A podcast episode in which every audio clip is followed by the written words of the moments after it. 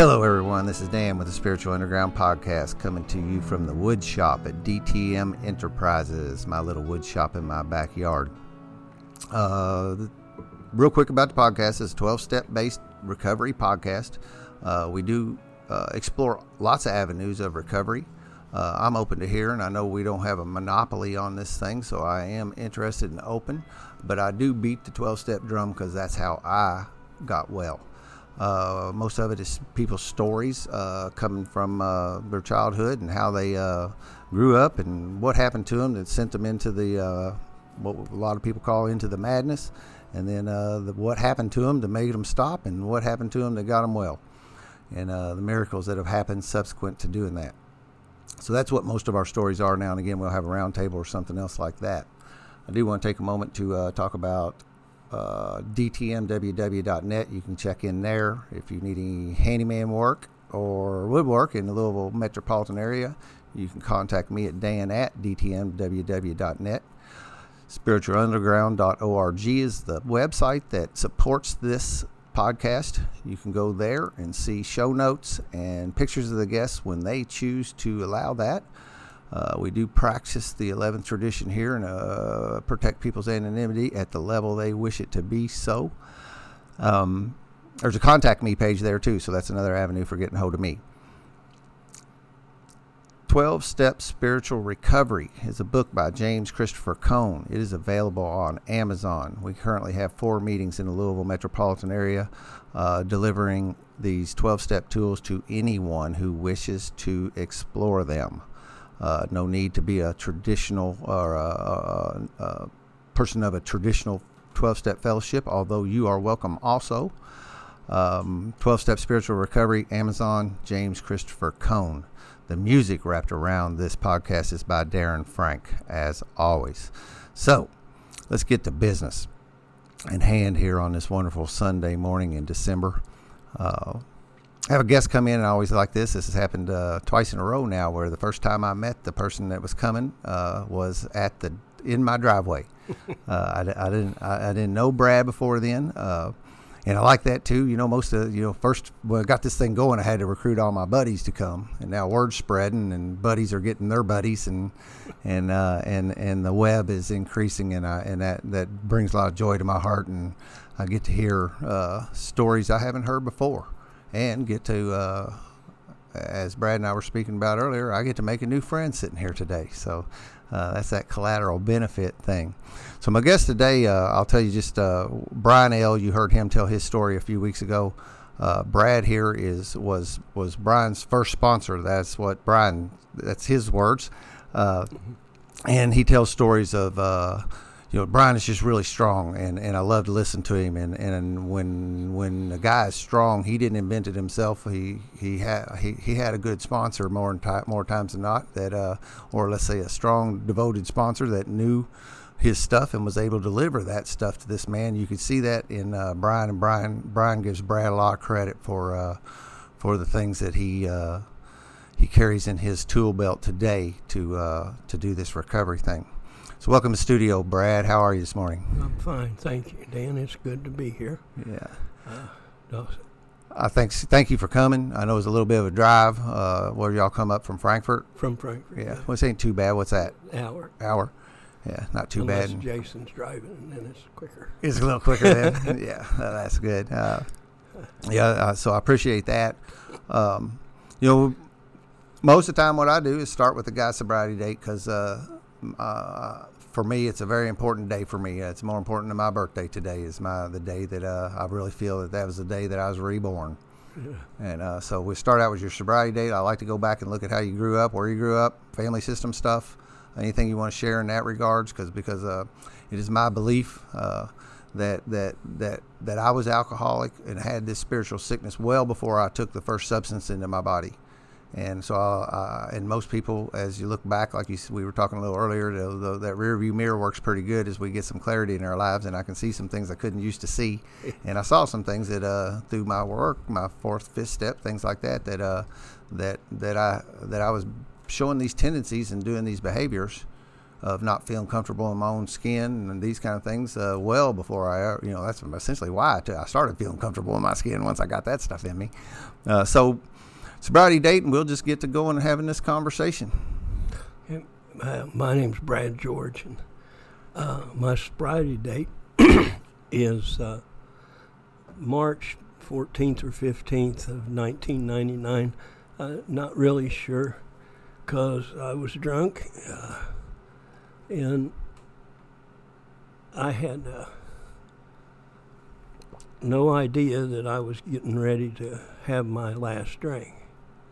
Um, so I didn't write it on the calendar. I just, you know, it just, uh, I had, I had been, uh, at that time I was, I had uh, two residences. I, I lived in a tool shed, and that was my summer residence, and my winter home was a homeless shelter in Frankfort, and I alternated between the two.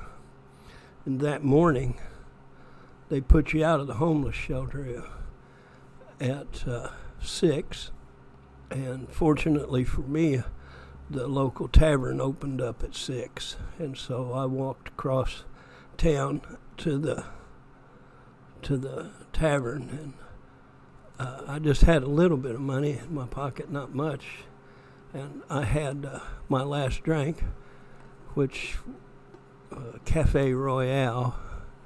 But what really was was uh, house whiskey and a styrofoam cup full of coffee, Mm. and uh, I shook that down, and I knew I was running out of money, and that I was going to get really sick, because that's I had drank t- by that time. I had drank to the point where uh, and it I had to have liquor in me, or I would be really sick. I had this old pink blanket, a quilt, in the in the tool shed, and when I was out of money, I would just wrap up in it and lay there and shake it out. I just, you know, I knew this was really going to hurt.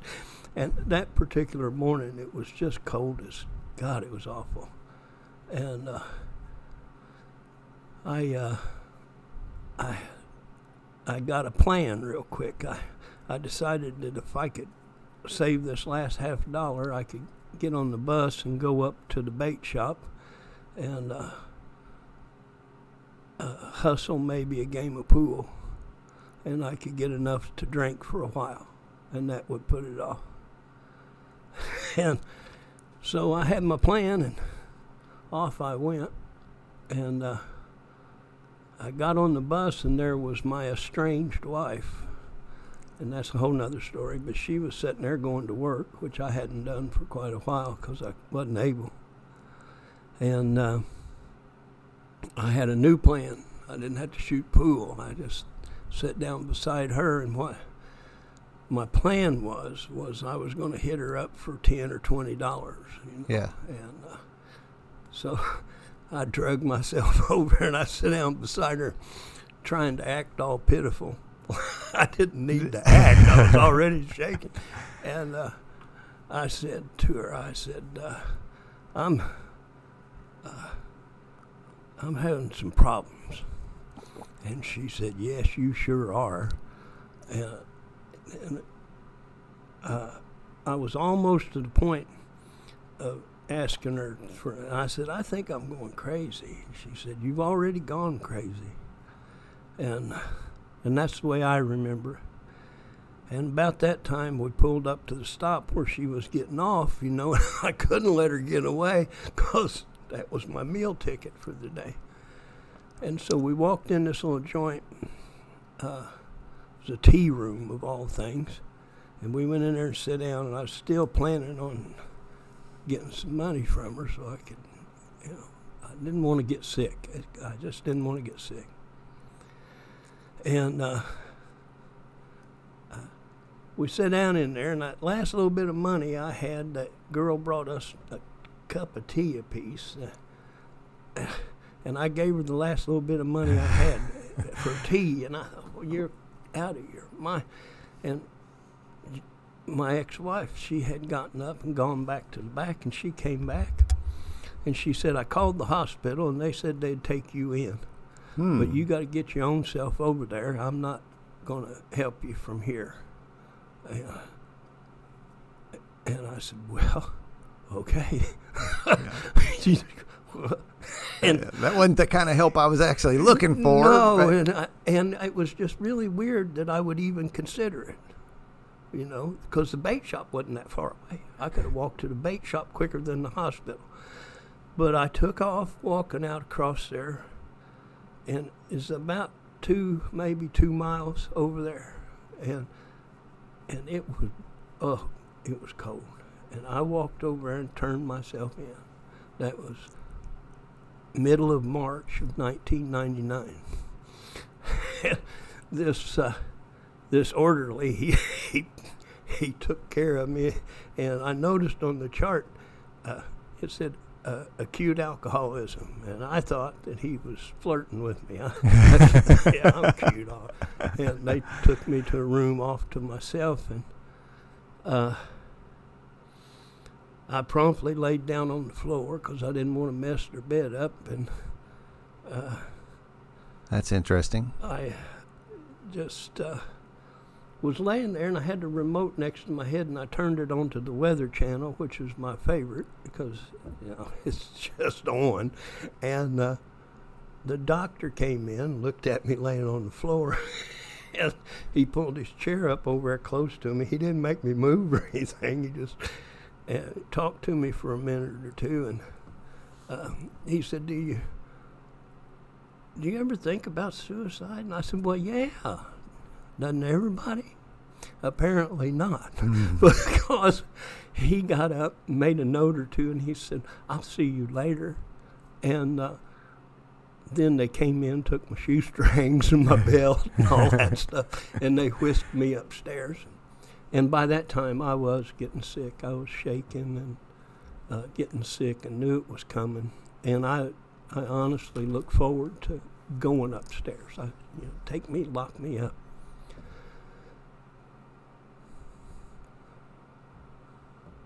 A few weeks before that, I was sitting on that old love seat out in that tool shed and uh, I just had this real sudden and bright thought: is, God, I know you, you didn't aim for me to be living this way. Hmm. And that was it. Yeah. No big deal, no nothing, but it was a crystal clear thought. And everything that happened after that, apparently, has been God showing me how He did intend for me to live. Yeah. Uh, I so I was raised in East Central Indiana, and I was raised uh, in a small family. Well, the extended family was huge, but my mom and dad and I had a brother, and it was just the four of us. You know, uh, dad would drink occasionally. He had the day he died, he still had the same bottle of Echo Spring sitting on his shelf, and I promptly took care of that. Uh, We're about in South Central Indiana. in Where East about? Central, It's- East Central, I mean. yeah, it's a little town called Straughn. Say one more. Straughn, Straughn. S T R A U G H N. Hmm. It's 25 miles west of the Ohio line and 55 miles east of Indianapolis, Okay. right on the Yeah. highway. Yeah. Yeah. Straight I've grown up in Indiana all my life and run Southern Indiana on like a hoop, you know, and Yeah, but I didn't get up that much. I didn't go east a lot. I, uh, Newcastle, Muncie, yeah, and all that yeah, stuff's right. in there. yeah. And that's where I was raised out in the middle of a soybean field. Little town, 300 people. But uncles, I had uncles who drank that looked like what my drinking turned into, Mm. sort of. Yeah. And I was always fascinated with the bottle. I can. Uh, it was just an amazing. I loved to be around my uncles, and uh, when they were drinking, it was a whole lot of fun up to a point Yeah. and then the fight started, you know. And, but uh, I was fascinated with it. Uh, my first drink, I was real little. But when, about my folks, I started when my sponsors, Billy, uh, uh, Billy- Billy Hogue from uh, Louisville, and he's my first and only sponsor so far. And uh, but he asked me, he said, "Well, tell me a little something about your family." And I started telling him about it. He said, "Hold on, hold on." He said, "That sounds like Leave It to Beaver," you know. and I said, "Well, that's just the way it was. There wasn't any high drama or anything in my family. Hmm. It was just, you know, I had uh, bricklayer uncles and uh, uh, drinkers, and uh, you know, just a wonderful mix of people who had moved to Indiana from Kentucky uh, years before to go to work in the factories and. But I had that first drink. I, they were having a Christmas party. To this day, Christmas always smells to me. When I think Christmas, the smell that comes back to me is that old Seagram Seven. Hmm. You know that Canadian blended Yeah, whiskey. yeah. It's got a particular smell. Yeah, it does. Yeah. And that is Christmas to me. It happens every year. I don't Wow. care. I've been sober twenty over twenty years. You know, now I think about it, it kind of has a little like piney, kind of almost like Yeah. a like a gin, kind of juniper, kind of that that introduced into that Canadian mist and Seagram's. Now, yeah, I had not thought about that. I was just that. sitting in the chair the other night. I got a big whiff of Seagrams, and I thought there ain't none in the house. Ah. It's- we turned the Christmas lights on, and, but that's all. But there was a bottle of Miller High Life beer sitting over in this windowsill, and it was the prettiest thing I had ever seen. The light was coming through it, and it was just amber and bubbly. It's almost like a commercial. I Yeah. promise you. And I picked that baby up, and I had me a big drink of that, and it was the nuttiest, most wonderful flavor I had ever had in my mouth. I thought this is grand, and somebody promptly came in and said, "You're not supposed to be drinking it. You're too little," and took it away. Uh, and I was fascinated with drink from that point on. I was fascinated. Now I got, and I say there wasn't any high drama in my family and in my youth, and that's not exactly true. What it was is uh, there used to be this torture. It was called torture of a death by a thousand cuts. And the story was that they would make these little bitty cuts on you. And eventually it would bleed you down and you'd be in so much pain that you just wanted to die. And that's what my youth was like to me. Yeah. Now, I found out just a few weeks ago that I was actually fairly popular in school. It never felt like that to me. Yeah. It never seemed like that. I was always, something was screwy. You know, something was off. Yeah. And, and I just never felt, you know, I went through all the things. I think I've heard all this before. Is that, you know, at one point I thought I was adopted. You know, I had to be adopted because these surely I couldn't be my parents, you know, and I don't fit here. It's just goofies, you know. Yeah. I just wasn't there. And the Wilson talks about in there that we alcoholics are sensitive people, and it takes uh, some of us a long time to outgrow this serious defect. He calls it, Yeah.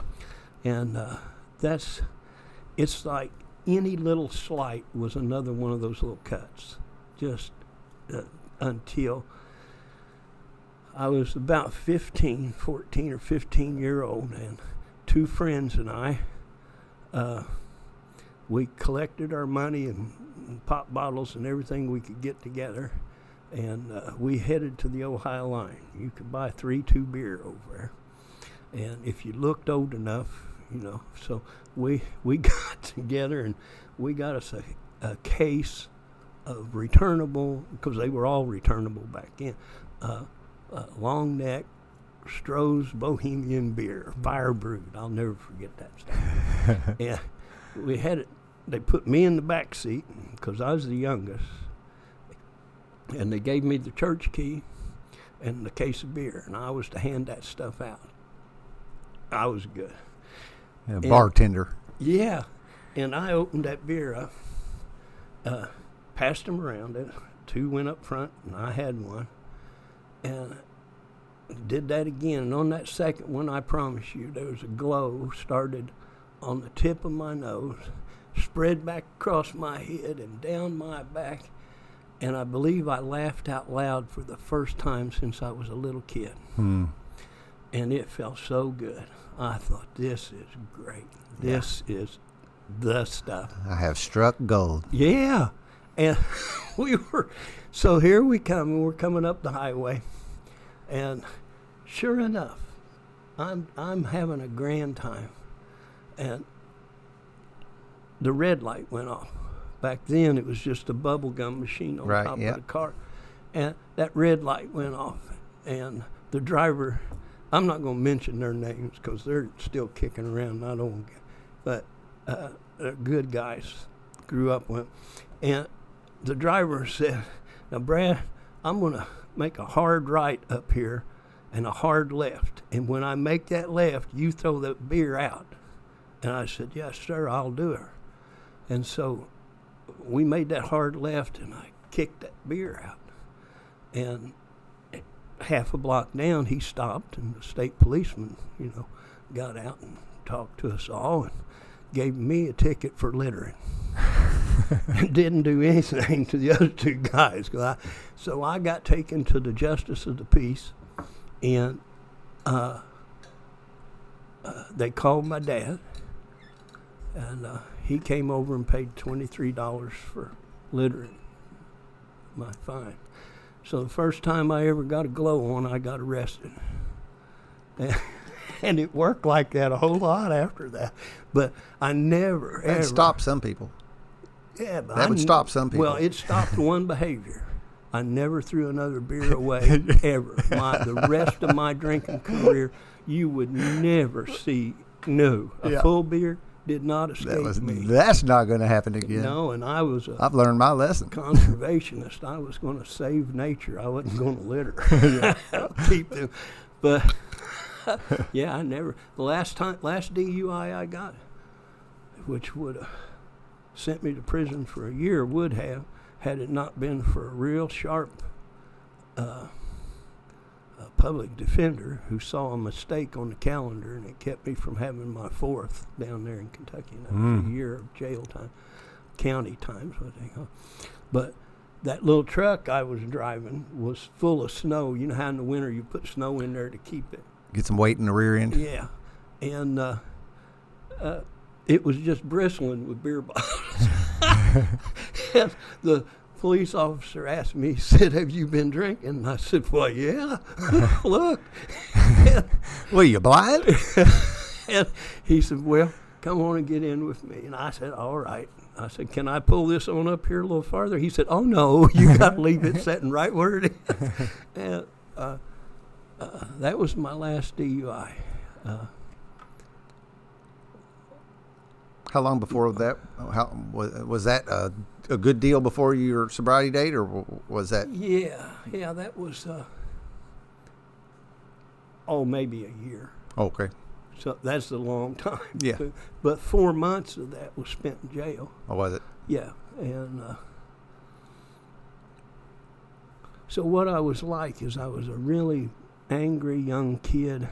I was uh, constantly having my feelings hurt, and I wasn't big enough to whip a whole lot of people, but I would fight, and I would get whipped, and I would get whipped then at home, you know, for being in a fight again, and I was angry.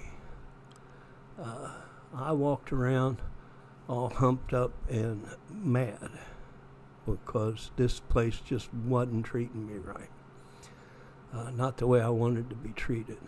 And uh, that night when I when I finally was able to laugh, alcohol was always my solution. Yeah.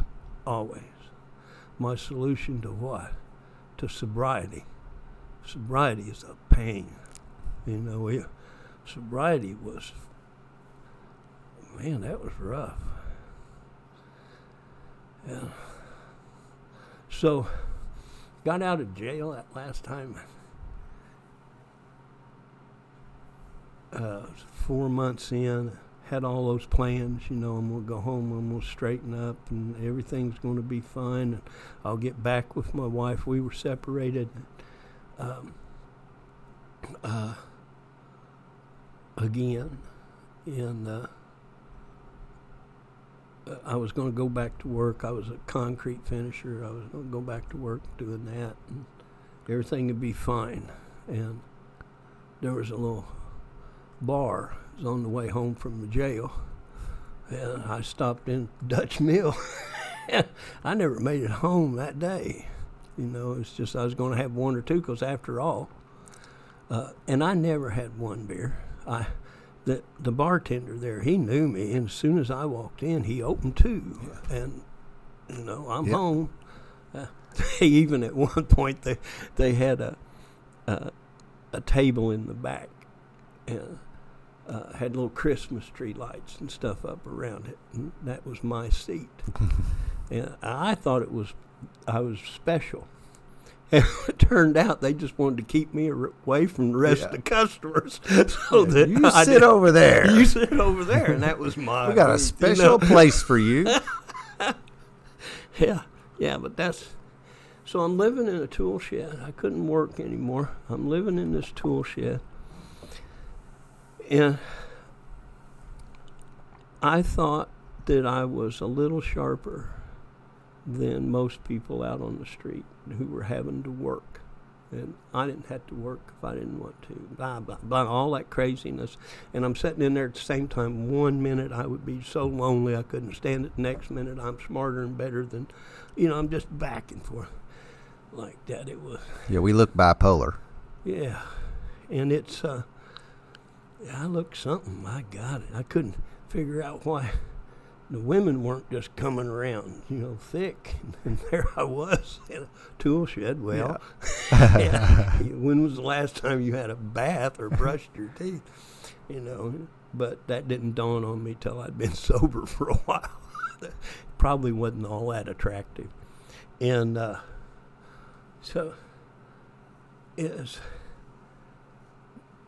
talks about pitiful, incomprehensible demoralization that's what I was when I went to the hospital. That I was actually believing that this was a good thing, that I'm sharp, that I'm right on top of all of this, and as soon as the weather breaks, you know, here I'm coming out of shoot two. yeah, know? yeah. And uh, it, I went and turned myself in because I didn't have any money left to drink with, and I didn't have a clue what was going to happen, but I just felt like I'd be safe in that hospital.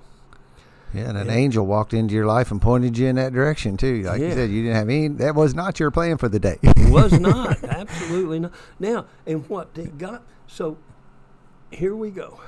I'm, I'm in there and they've locked me up and I feel safe, but at the same time, I'm trying to fashion little plastic tools to take the windows out. And then I realized I'm on the fourth or the fifth floor and it's really not going to help. You know, and I'm just, I'm all tore up. I'm all over the place. I voluntarily came in here now. I'm trying to break I'm out. trying to escape. And I can't. And they've got me on suicide watch. And somebody's always coming up there peeking at you. And I was miserable and I was getting sicker and sicker. but I was safe. Did they let you ride it out, or did they?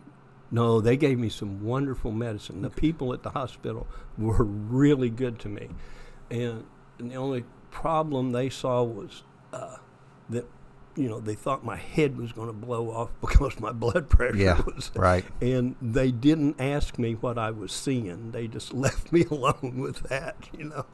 And uh, it was the darkest, really the darkest place I'd ever been. Inside, yeah.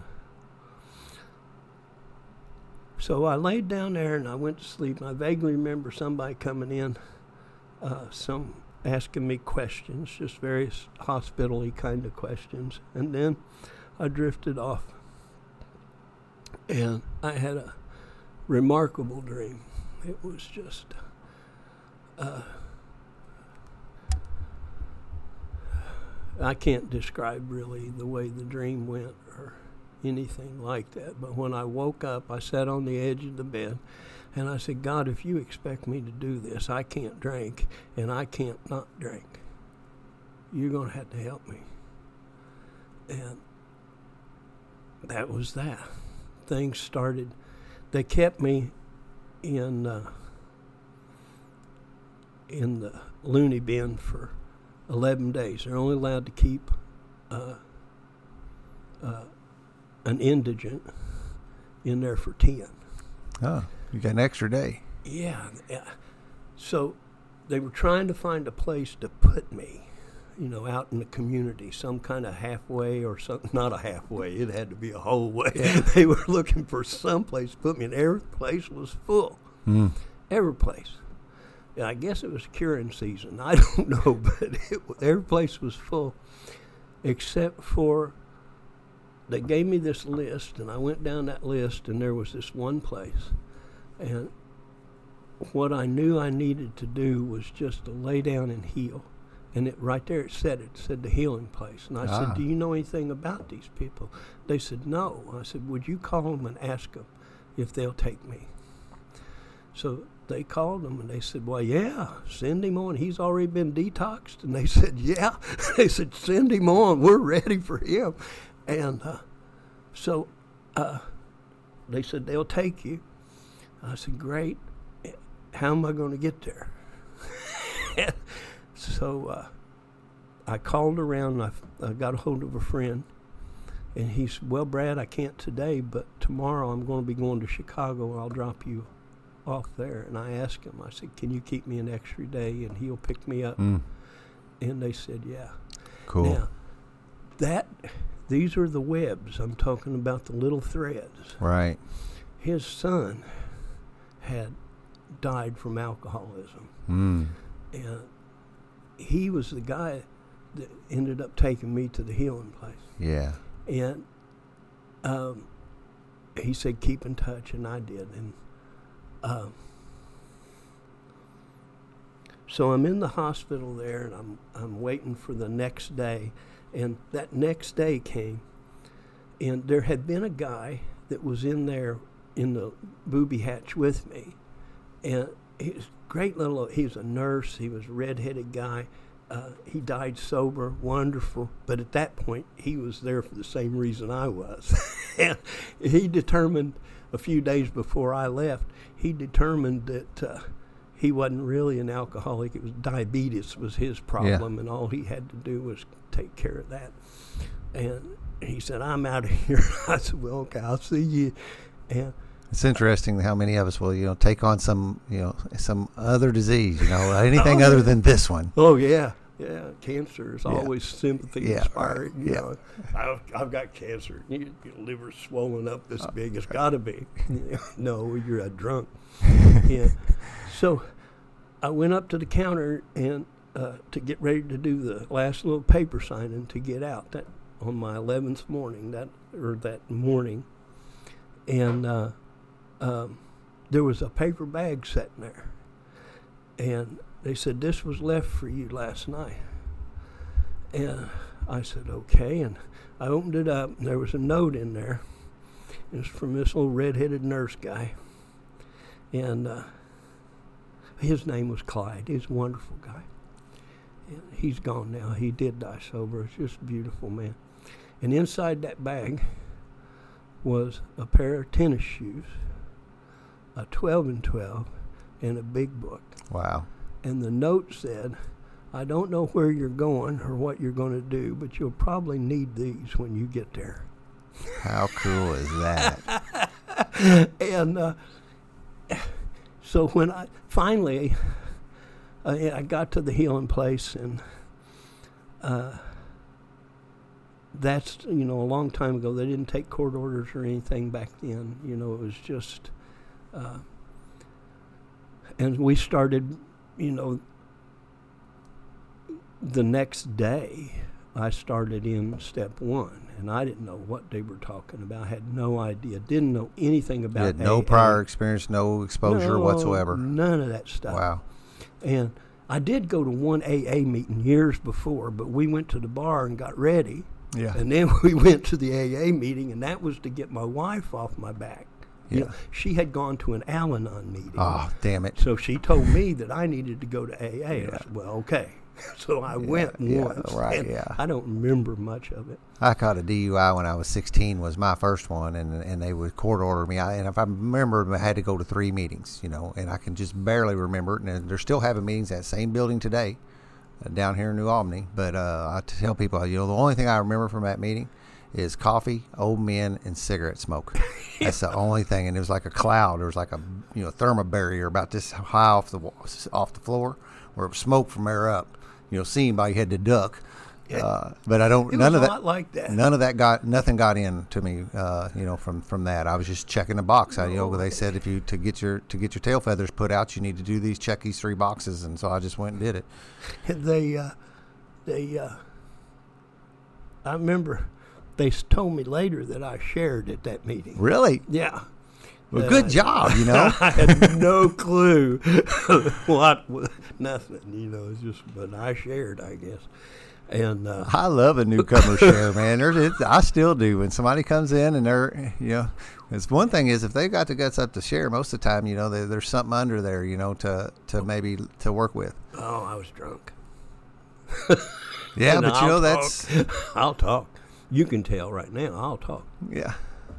So what happened uh, to me was that they put me in there and they started me going to these classes, and and I went to those classes and I didn't understand what they were talking about or anything. And finally, the guys, some of the guys, they would go into the smoke room. I still smoked in Mm-hmm. and they would go into the smoke room and they'd be talking about this big book and finally i got the big book out and they would read to me so that i would know what in the world they were talking about and so we started reading and i, I really began to recognize myself uh, some of the stuff and, and at the same time I was just a bundle. I mean, I hadn't had a drink then for, you know, 11, 12, 14 days, and it was, I was just, oh, God. I would walk in circles. I couldn't really remember the Lord's Prayer. I was trying. And Yeah. I would just walk around that building and walk around that building. Security would tell people, don't go around him because we're really not sure what's getting ready to Ah. happen. And I would try and say that prayer just to keep from exploding Yeah. one one morning I went down to the Jefferson Street Mission. They had the best breakfast. If you know, you can go in there and they I don't know if it's still there, but it was great. And I went in there. I'm in the healing place and I'm surrounded by guys who are are in the same shape I am, but I got down there at that Jefferson Street Mission and I'm in line to get my tray, and this absolutely gorgeous little girl, little girl, 9, 10, 12, just but just beautiful, pushed my tray toward me, and she said, "Here you go, sir." Hmm. And something about her saying that just filled me up with some kind of hope. I didn't know what it was, but she called me sir. She Yeah. didn't see old drunk. Yeah. Love of a child. That that innocent eyes. And I sat down over and eating, and then these guys got up in a circle and they said, "We're going to have prayer. Do you have anything that you would like us to pray?" And I said, "Yes." And they said, "Well, come up here and stand with us," and I did. And I said, "I want you to pray for me that I'll just have the strength to do whatever it is I have to do because I don't know what it is." And they said that, and they said that prayer, and it was like it was genuinely like if water could be light, it just kind of poured over me in that Mm. prayer. Now I forgot about it 20 minutes later, but th- Yeah. you know it was.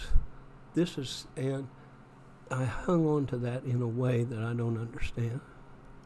So, in the healing place, uh, they call it the Marine Corps of Recovery and all that. And uh, y- you do go through the. But I didn't know anything about AA. But here's what I did know: is I didn't like. I was 47 years old when I went there, and I'm broke down from being a concrete finisher. I'm sore. I'm Yeah. uh, and I'm I'm just past DTs, you know, and I did not like the top bunk. ah. Okay, and they said if you'll go to these meetings and document them, you'll get a better bed. All right, we just show me where they are, and uh, they said, well, in your case, we'll put people with you. Because the first time I went to a class over at Second York, it's called York Towers over. Uh, I went to a class. The first time I went there, I got lost in Louisville. And there I was just wandering around. And toward the end of the class, I found my way in. And, uh, oh, okay. And here I am. and I walked in and I just said, I'm really sorry, but I don't know anything about Louisville. and I got lost. And they said, okay. And they assigned these guys. They said, he's yours. Yeah. You got to walk Keep with eye- him and Keep eye sure on Brad. and, and so they did. And uh, so we uh, we went through all that. But they said you'll get a better bed, and that was what I needed. And the guys showed me the meetings, and they showed me the bus routes to get on. And you know, these are guys. These are rough cut guys from Louisville, Yeah. and they took care of me like I was a little brother. Right. You know, it was an amazing deal. And they would read to me because I couldn't focus enough to read. And they would ask me questions and say, Now you got this piece, you got this piece. Do you understand what that means? And we would sit in that smoke room at night till way up and uh, go over big book material, you know. And uh, I, so I started going to the meetings, and I would go they put you out at six o'clock in the morning. You can't check back in till four o'clock in the afternoon The healing place did that. at the healing place. Yeah, in the homeless shelter, Mm. and uh, all day long I would go to meetings. Louisville's wonderful like It that. is. There's We're very blessed. uh, You know, everywhere. And so I would go to meetings, and finally I just sort of fell in love with the Jeff Token Club when it Hmm. was, Yeah. you know, the old white yeah. building. When it was behind the by, behind the McDonald's and down Yeah, yeah, yeah. downtown before they redid the highway. Yeah, and I just fell in love with that place, and so I I went to meetings over there and would just st- sit around, you know. And they kind of like healing place guys because we didn't, you know, they're like they're harmless, you know. They're so sick they can not going to cause a problem. So to take a bus, did you take a bus across A lot of times I walked Just Second walked. Street Bridge. Yeah, if Yeah. the weather was good, if the weather was bad, and I could get a bus token, you know, I would come on Yeah. across. Mhm. But you couldn't work at the healing place at that time. I don't know if that's changed. Yeah, I don't either. And uh, so we're going through the steps, and I didn't know it. I had no clue. So I'm just doing what they said. And Perfect. we're going through there, and it got up to be uh, late May or June. Okay. And that summer of 99 was so hot and dusty Louisville. Dry. For me, anyway. I don't know. But somehow I was. Uh,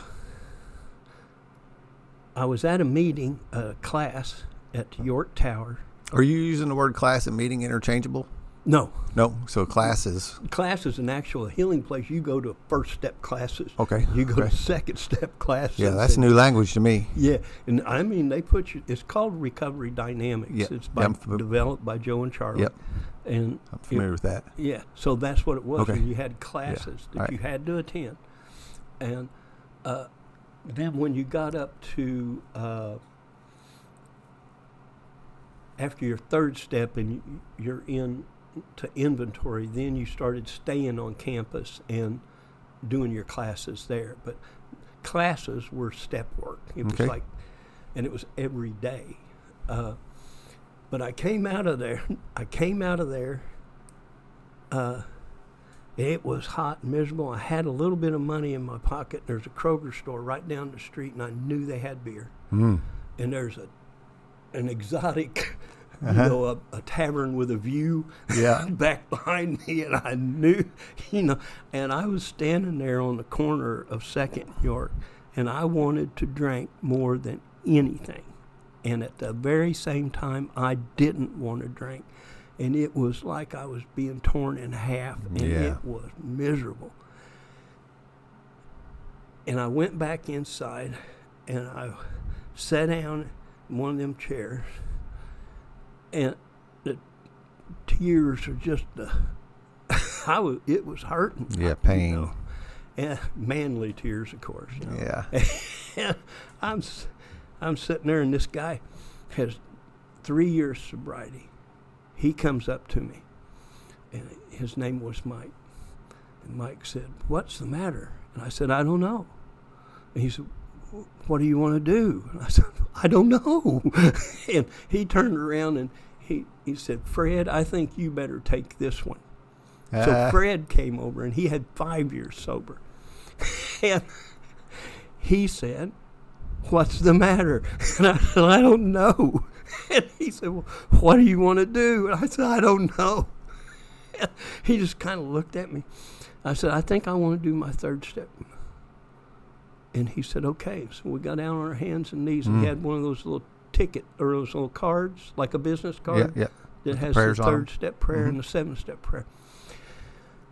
And we did my third step prayer, and nothing happened. Zero, zilch. Cecil B. DeMille didn't show up. Moses wasn't there, and the sea didn't part. Nothing. It was just like empty. Hmm. I thought, well, I hadn't noticed I had quit crying. And I walked out of that building, York Tower, and the Second Street bus pulled up. And I hopped on the Second Street bus, and I rode around Louisville the rest of that day, mad, upset, because nothing had happened on my third step prayer. And it didn't dawn on me till later. I hadn't thought about a drink since. Hmm. To this day, I have not been thirsty Wow. for a drink of liquor. Not been thirsty. Hmm. For an alcoholic, see, I'm a I'm a real alcoholic. Just I'm an alcoholic, and now I did lots of other stuff. Don't get me wrong. I mean, I'm not, you know, partly purebred or anything. I, I, anything. I didn't like smoking pot. It made me feel goofy hmm and paranoid. And I Mhm. did not like that. And I love amphetamines. I mean, I was wild about those things. Uh, it, it would You can really do some drinking on them. and shooting pool. yeah. You know, you could shoot pool and drink all night long for Yeah. several days. Yeah. You know, and that to me was. But then they see back when I was doing that, that was uh, they were called diet pills. Oh And yeah. so you know, you always kept a heavy set friend who had a prescription. You know, and if you're a little guy like me, you had a kind of halfway bodyguard and pill supplier. But they made that illegal uh, in Indiana or all over the country. Yeah. They quit making Mhm. amphetamines, and so that was over. No big deal. I still drank. you know. Then years later, this cocaine came around, and uh, this is all right. It cranked me up, and I could, you know, I could drink. And uh, then one day, I, and I promise it happened just like this. There was the opportunity to buy what they called then an eight ball, Right. and or I could buy beer. I couldn't do them both. I didn't have enough to do them both. and that's the last time I ever had anything to do with cocaine. It was just, no, no, I Yeah. don't need that. So I consider those my drugs of choice because I actually had a choice in whether I used them or not. Hmm. It never dawned on me to even consider alcohol. It was like this river of amber that ran through my life was a constant and steady. It was always there. So, yeah, I had done that. No, I was raised in the 60s. Let's get over it. I Right, mean, yeah. That stuff was going Yeah. on. And Well, most of my drug use came in the form of things that helped me drink. Yeah. You know, and that's one of the reasons I didn't really like pot because it put me down. And anything that was a downer kind of stuff, like guys like Xanaxes and other stuff that would drop me down, Yeah. that was never what I was looking for. I was always looking to continue. I wanted to drink I, as long as I possibly could between sleeps. Yeah. Well, that Professor Peabody or Doctor Peabody. Did you ever hear him? I don't know. That might be a new one He started to me. he started a treatment, sort of a treatment thing that was successful back in the 17, 1800s, long, long time ago. And in, in the front of the uh, common sense of drinking, I think.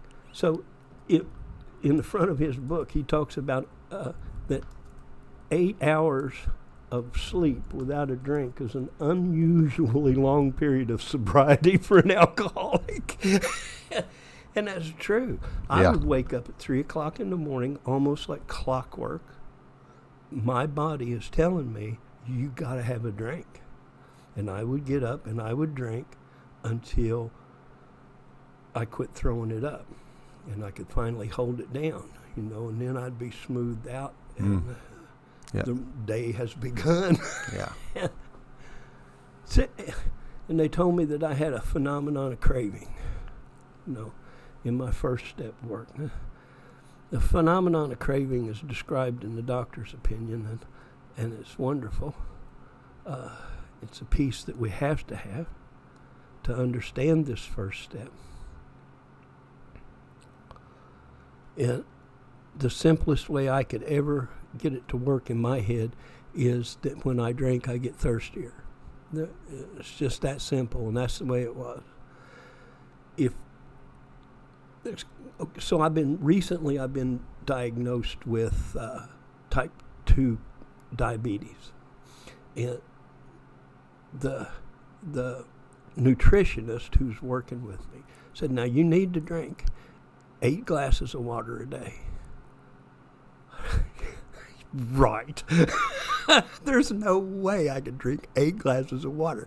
But if you put a 12 pack down in front of me when I was drinking, and you said, You got to drink this, I would start and tell you, You need to get on to the store because this is not, Not- going to be enough. Yeah. And I just got thirstier with every drink that Yep. I took. That's the phenomenon of craving. Right. The other part of that first step, there's three parts to it, the way it was explained to me, is this mental obsession with the relief that I get from drinking some alcohol. It is like sobriety, being without a drink, life sucks. Okay, it just does. I'm in conflict with everybody around me. It's just one war after another.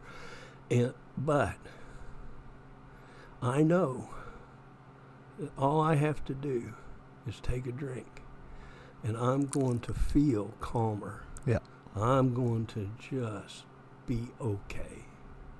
And that is so strong in me, the desire for that relief and that smoothness, that it will take me to a drink every time, and there's not a thing I can do about it. I never could not drink, even when I wanted to not drink, which was not very often, or when I had to not drink. That was miserable. And it would only last for a little while. The minimal amount. Yeah. And so they showed me that. And then the other part is hyphen, new thought, you know, unmanageability.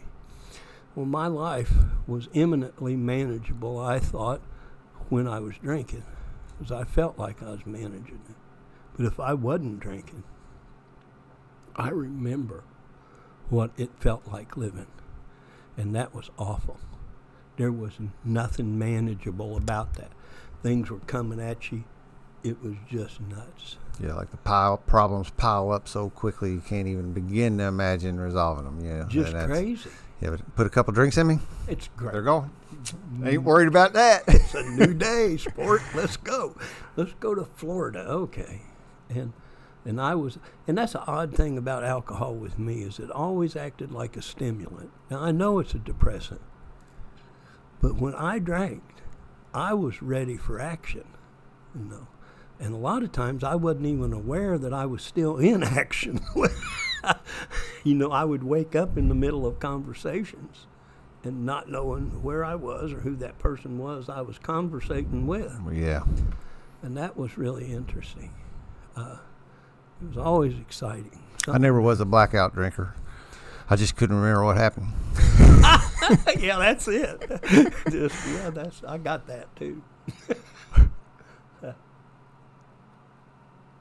So I took my third step prayer, and right after that, uh, I began to write inventory for the first time, and it was a really interesting deal.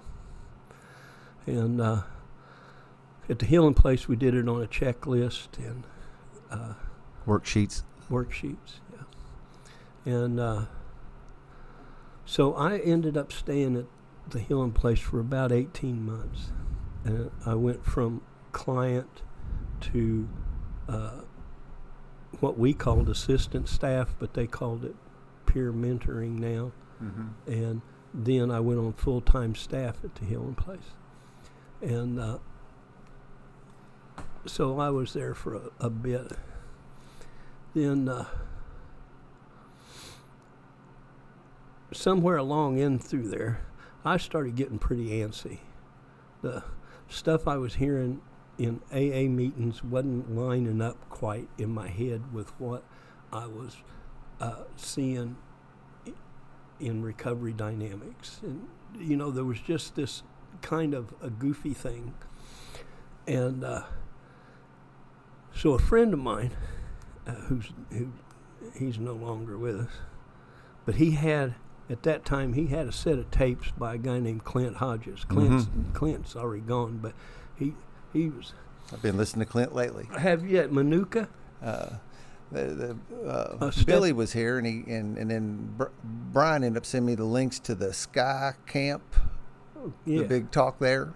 So and I like I got to pour stuff in me two or three times. So I work all day long out like doing handyman jobs and stuff, and I wear earbuds and I listen a lot of speaker stuff while I'm working. And I've been going. I've listened to that like twice in the past couple weeks. Well, we had tapes back Yeah. when I was getting sober, and I would play those things on high speed, you know, and they sounded like the Chipmunks.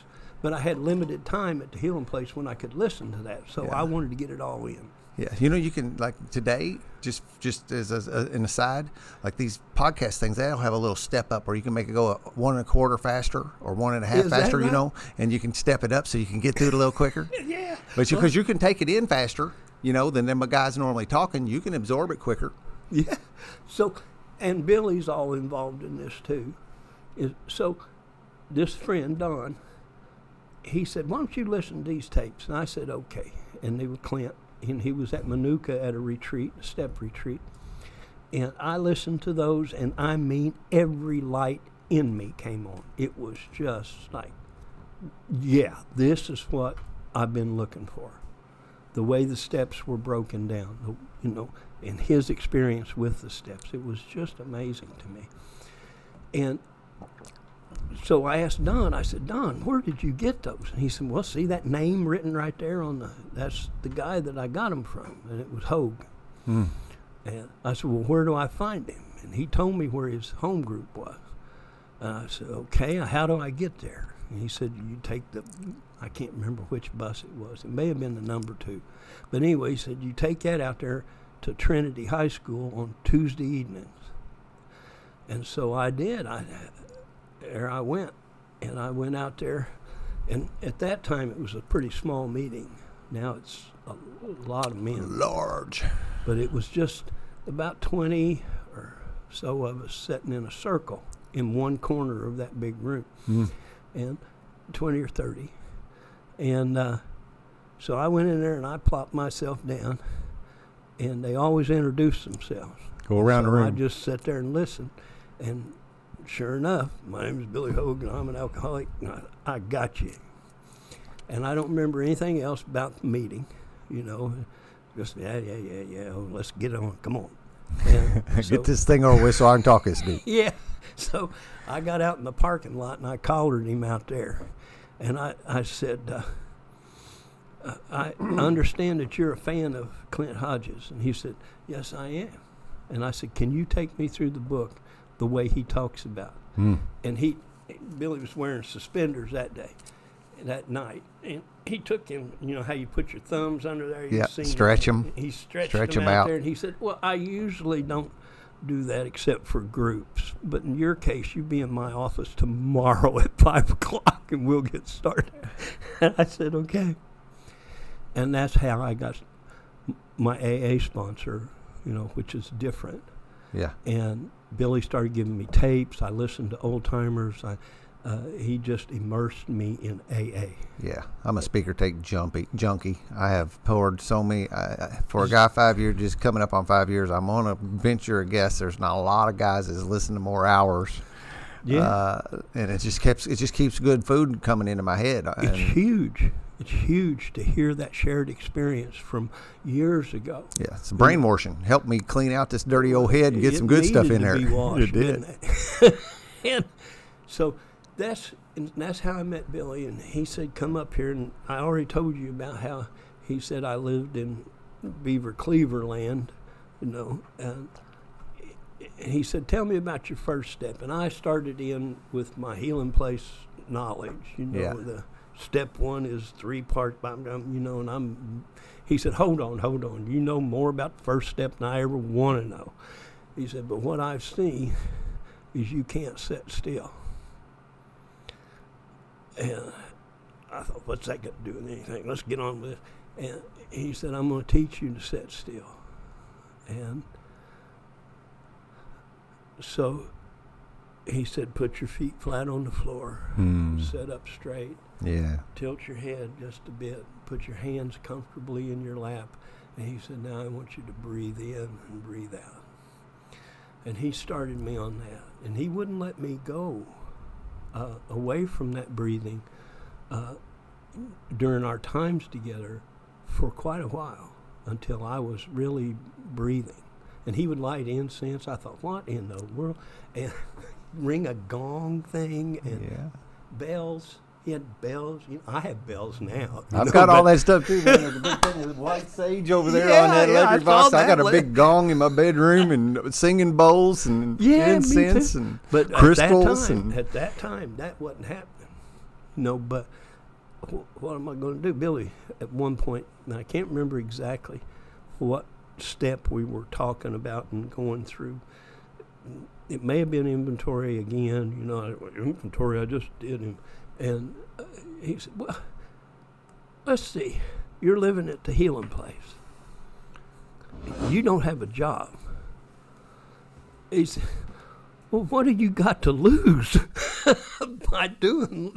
I, well, if you put it that way, I guess it'd be all right. And so uh, he coached me on through there, but he started me. If you were being technical about it, he started me uh, in the eleventh step because he taught me how to sit still, and he taught me how to breathe and to relax, and how to listen. And then we started reading the book and then we started that's fantastic. answering all the questions. We got quiet first, and it's just a huge piece of my recovery is being able to uh, sit quiet. You know, for, I can be alone at perfect peace and ease. That's Right. the fifth step. Yeah. You know, that's some of that right there. Oh, and when we were talking earlier, you know, you were talking about uh, the growing up hmm and entering into manhood. Yeah. Now, this is what Billy told me about the fifth step. After I did my fifth step with him, which he fell asleep during, but uh, He did really. yeah, Well, that's inspiring. His, back was hurting, you know, and he didn't feel good that day, and he was hearing it anyway, and he drifted off this. Then before he went to sleep, he said, "If I fall asleep, just keep reading, right, reading, kid, because it's between you and God. Really, I'm here just to be here." And I did. I just kept on reading. Well, he napped there for a while, and uh, he said, "We got up." He got up, and I got up from the edge of the bed, and we walked out onto this back deck. We were at a thing called Ultimate Weekend Retreat, and we were there. And uh, He took me to a lot of things like that. Uh, yeah, he said, "Well, kid, you moved up to the big table." Uh, what? He said, "You know, when you're a little kid, you sat at the little kids' Uh-huh. table during Thanksgiving and Christmas. Y'all had family gatherings." He said, "Now, you move up to the big table. Said, You're here now. Hmm. Welcome to the leper colony." Yeah. And it, that was and is to me still a big deal moving. And so I tell my guys, I said, now you're going to move to the big table. This is when it gets real. That's, I like that. Uh, and it does. I mean, the feast, the feast is amazing that's laid out in front of us. So I was really fortunate that Don M. and is my grand sponsor.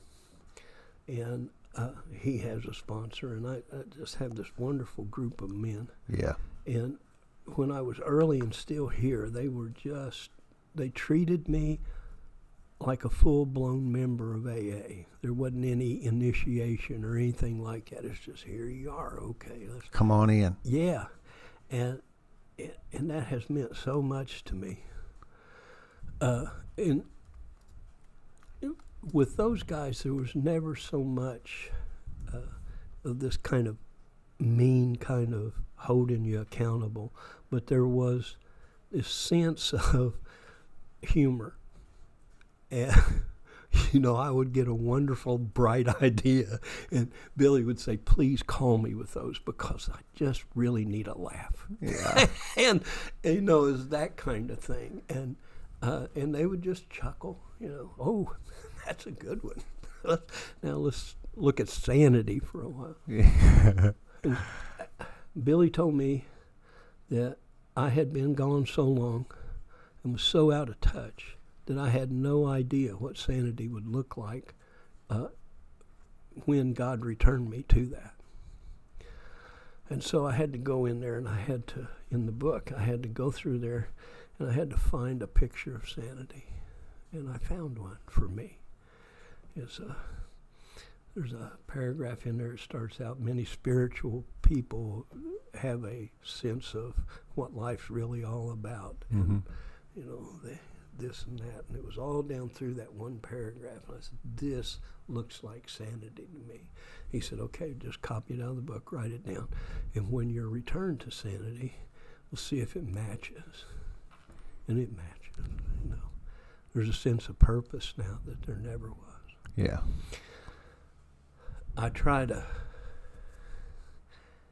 I try to meditate and uh, I try prayer. You know, uh, in my in my case, uh, I do. You know, I do it in the mornings like I'm supposed to, and I do Mhm. it in the evenings like Yeah. I'm supposed to. I'm As not- prescribed. yeah, I'm just not good at it. Yeah. You know, I'm not a practitioner. But what what I discovered in going through these steps the AA way, the way it's outlined in the book, is once I was ready for God to have all of me, the good and the bad, flat out, just take this, take me. I don't know what in the world to do. Billy said, after the third step prayer, Brad, your life is no longer any of your business. Yeah. And so just get over it. And I understood that. You know, I had to be quiet and I had to sit still and wait and watch and pay attention. Be mindful, they call it now, but just pay attention, kid. And uh,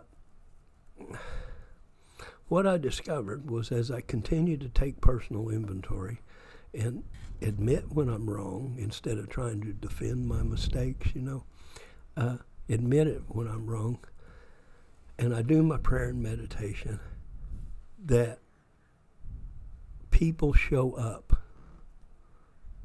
I don't, I, when I first got sober, I would go out and I would be recruiting. You know, I'm going to take you through this book and I'm going to, you know, and, but what has turned out so far uh, in my life, in this wonderful life I've been given, is that if I do 10 and 11, if I'm doing that, that 12th step happens for me. Yeah. I don't have to force it. When Wilson talks about in the traditions, attraction rather than promotion, Mhm. that comes down to the personal level as well. All of those traditions do. But people, if I'm if I'm consistent in my practice, people show up Right. and they they call me. Know, and I don't always know how they got my number. Mm-hmm. One guy called me from the middle of the desert. He'd run out of wine Uh, in the middle of the desert. he called. me. he said, "Well, somebody told me to call you." I said, "Well, come over." And he got back, and he came over. I think he may be my oldest living pigeon. I don't know for sure, but he's a mess. I just love him. He's still sober today. Still knocks around. you know. does he? Yeah, yeah. He's a Yeah, I, I agree with that 100%. When you're, uh, my best analogy for watching people come to life in this is like a flower blooming. It is. You know, when they, you watch, you ever watch those nature shows, you see that flower come up out of the ground, and the head is always just bent to like 180 degrees and down towards the ground, and you just watch it slowly come up. And when that bloom happens, well, then those other people see that, you know, and that's that attraction standpoint of uh, of seeing that, and they, you know, and I remember doing it, going, something up with that dude that I'm looking at, you know, and I was like, I, and I and I was impressed with it. My heart, my true spirit inside here Yeah. was going. There's something there. What is it? Look at it. Go after it, maybe. You know, and Speaking of going after, so I skipped over uh, eight and nine. Uh, but so I had done most all my damage uh, that I thought over at Frankfort, and they had this used to have this thing it was called Expo, and it was a big gathering downtown. They have all these arts and crafts and carnival and all that stuff going on right downtown. So my plan was and at the time when I was sober like that, young, uh, it was really uh, a thing around AA to be current in your amends. Are you current? Yeah. Uh, okay, yeah. But I was I was buying it. So I decided, here's my plan. I have a plan. Yeah, I should have called Billy before, but it, I didn't, of course. And so I had this plan, and I was going to go over to Expo, and I had my amends list, and I was going to amend those people over there at Expo. And so it lasts for a whole weekend. So I went over and I wandered around, wandered around, wandered around. Not one person on my amends list from Frankfort showed up. Not one of them showed up. And I was just fit to be tied. I, this is awful. What? And so I did. I called Billy. and Billy said, Brad, where in the book does it say that we stalk our amends? it doesn't say that. He said, You stop it. You just wait and ask God to bring you to your next amends. He said, That's your prayer. It's that simple. Show me my next amends. Bring me to my next amends. Make me willing for this next amends. Yep. And That's lo and exactly the illustration of that guy showing up at my gate. Yeah, they show up. They just show up. And I'd be walking down the street. One was an attorney, and I owed him money.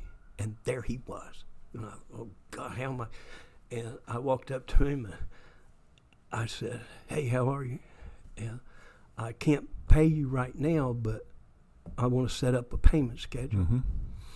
And he looked at me and he said, Brad, how long you been sober now? And I said, Well, two years. And he said, I'll tell you what, if you stay sober, you don't ever get a bill from me. Hmm. If you get drunk, you're going to get a bill plus interest. Hmm. I, said, I don't know whether to thank you or not. we laughed. And another one was a, a state trooper. And I knew I had to talk to him. And I, I was coming into a gas station and he was coming out, and there we were stuck right in the door. And I, I hadn't asked for him. I, I really hadn't asked for him yet. And we stepped off to the side, and he said, How are you? And I said, Well, I'm doing pretty good. Uh, I'm not back to work yet, but I've been sober now for two years, and it took me about to be able to be really gainfully employed. It took me about five years Yeah. to be employable. I was pretty sick when I Yeah. got here.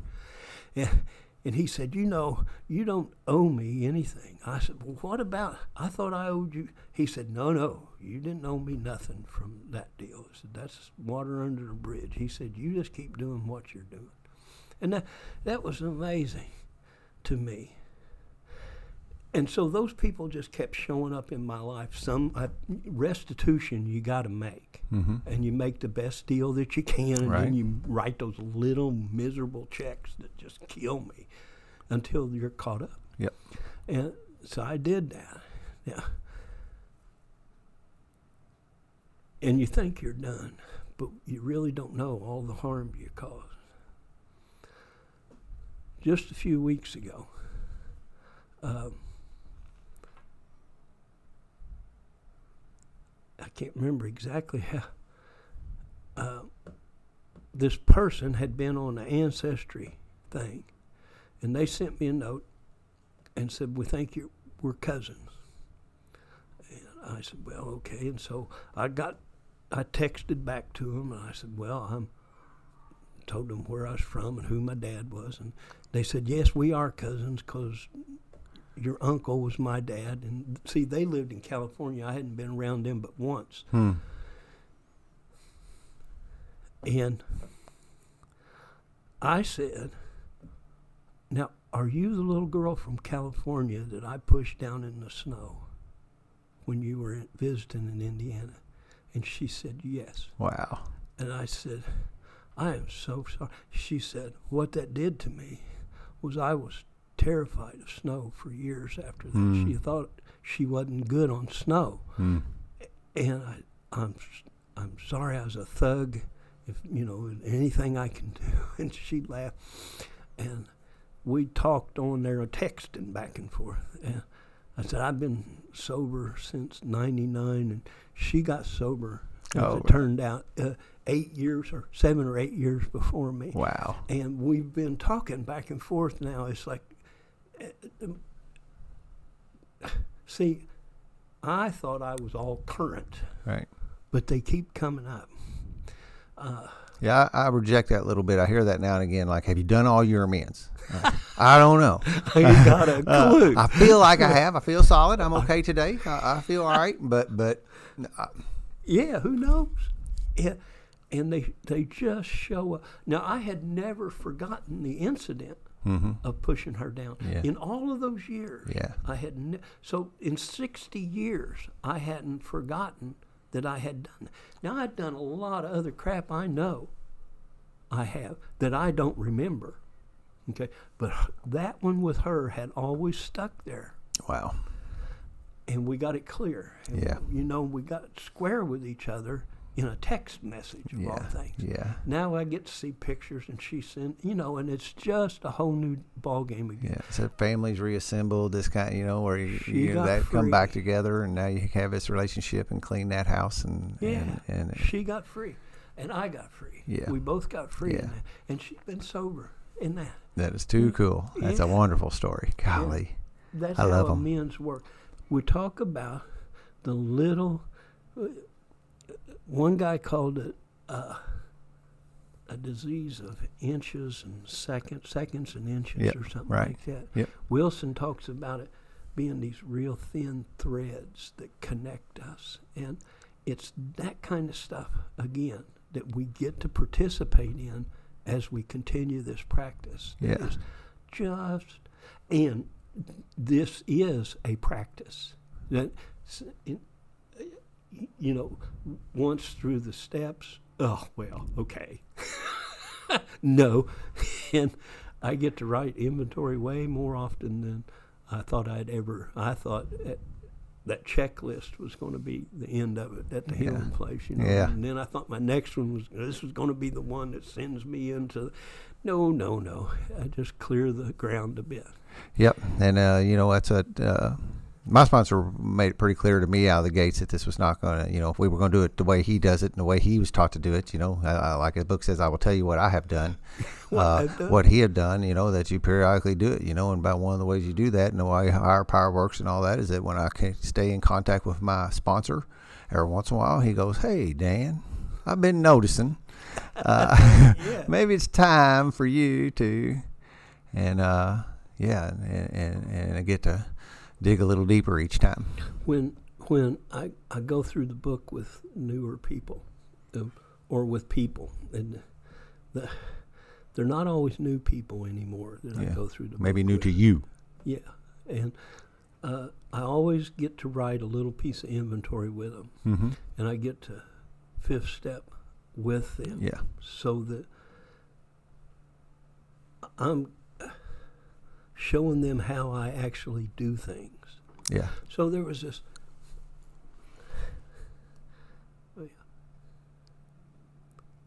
There was this rabbi, and a wonderful guy, and he went to see uh, this holy man, and some of the other guys, the young students around him, said, "Well, what are you going to ask him? What are you going to, you know, what are you going to ask him when you?" He said, "I'm not going to ask him anything." Well, why are you going to see him if you're not going to ask? He, he said, I want to see how he ties his shoes. Hmm. I want to see how he really lives. You know, that's what we need to be able to demonstrate in our practice, how we really do this. You know, I lose my temper with a two-year-old.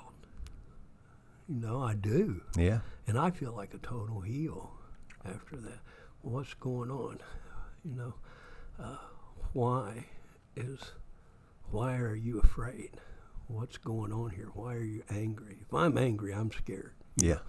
Like those puffer fish, Yeah. you know, they they get scared and they swell Blow up. up. Me too. Ugh. At a two-year-old now. Right. Yeah. Come on. I raised my voice with a two year old. And, and I have to hug him and let him know that I'm not upset and that it's not his fault. you know. And um, then I got to ask myself, what are you thinking? What are you doing? Why are you, what's so special about your time right now that you can't put that phone down or turn that TV off? Why can't you just share some more of your time? Yeah. You know, well, because I'm a selfish little prick. You know, I, I, this is my time. You know, I'm getting, I'm not getting any. Yeah. That's this what- is my show. The ball game's on. The, yeah, yeah. And oh, why?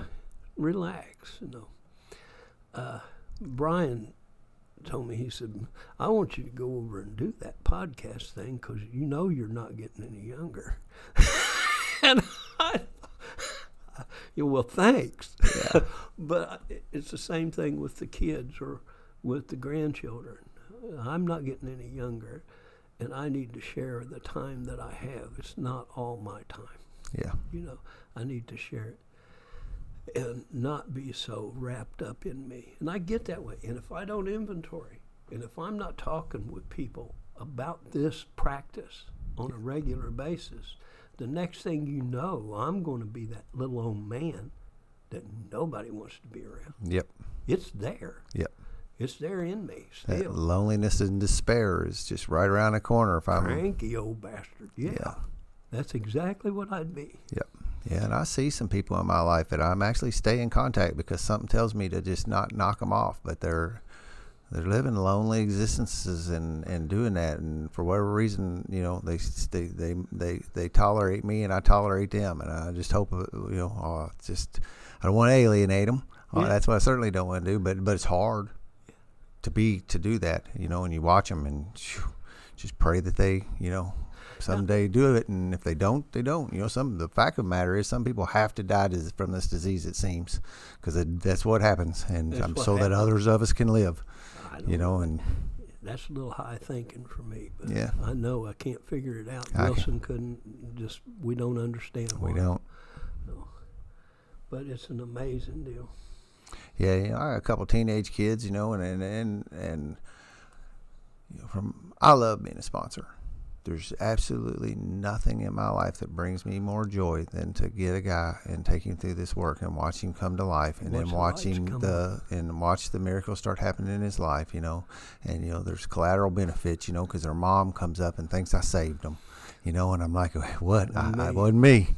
Played a part. Thank you ma'am. I can take i can i can i can accept the compliment with gratitude and understand the the but to make sure that they know it ain't me it's this. Yeah. and uh, and and uh, watch him walk his path, and it's just it just uh, man, I don't know. There's just that's my like I said, it's my primary purpose in life today is to to do this deal, and I also had to let where I was going with that is I also had to let those guys see me and be truthful that I do get pissed at them kids in there. Yeah. And I, you know, I lose my cool, and I do dumb stuff still, and you know, uh, there's something in me wants to like hide that part, you know, For the first time in my life, being sober, I'm allowed to be and expected to be fully human. Yeah.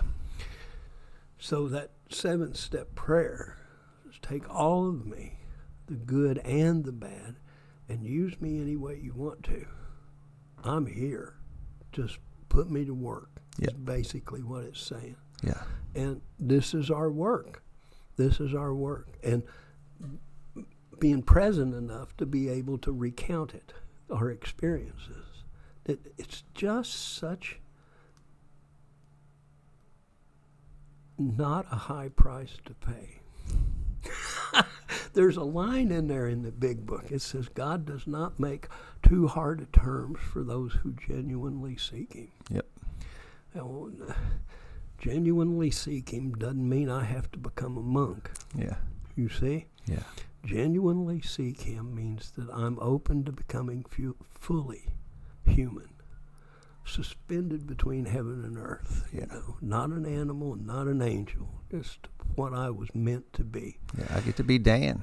And I, yeah, and I always suspected that down inside of me somewhere was something else. And this process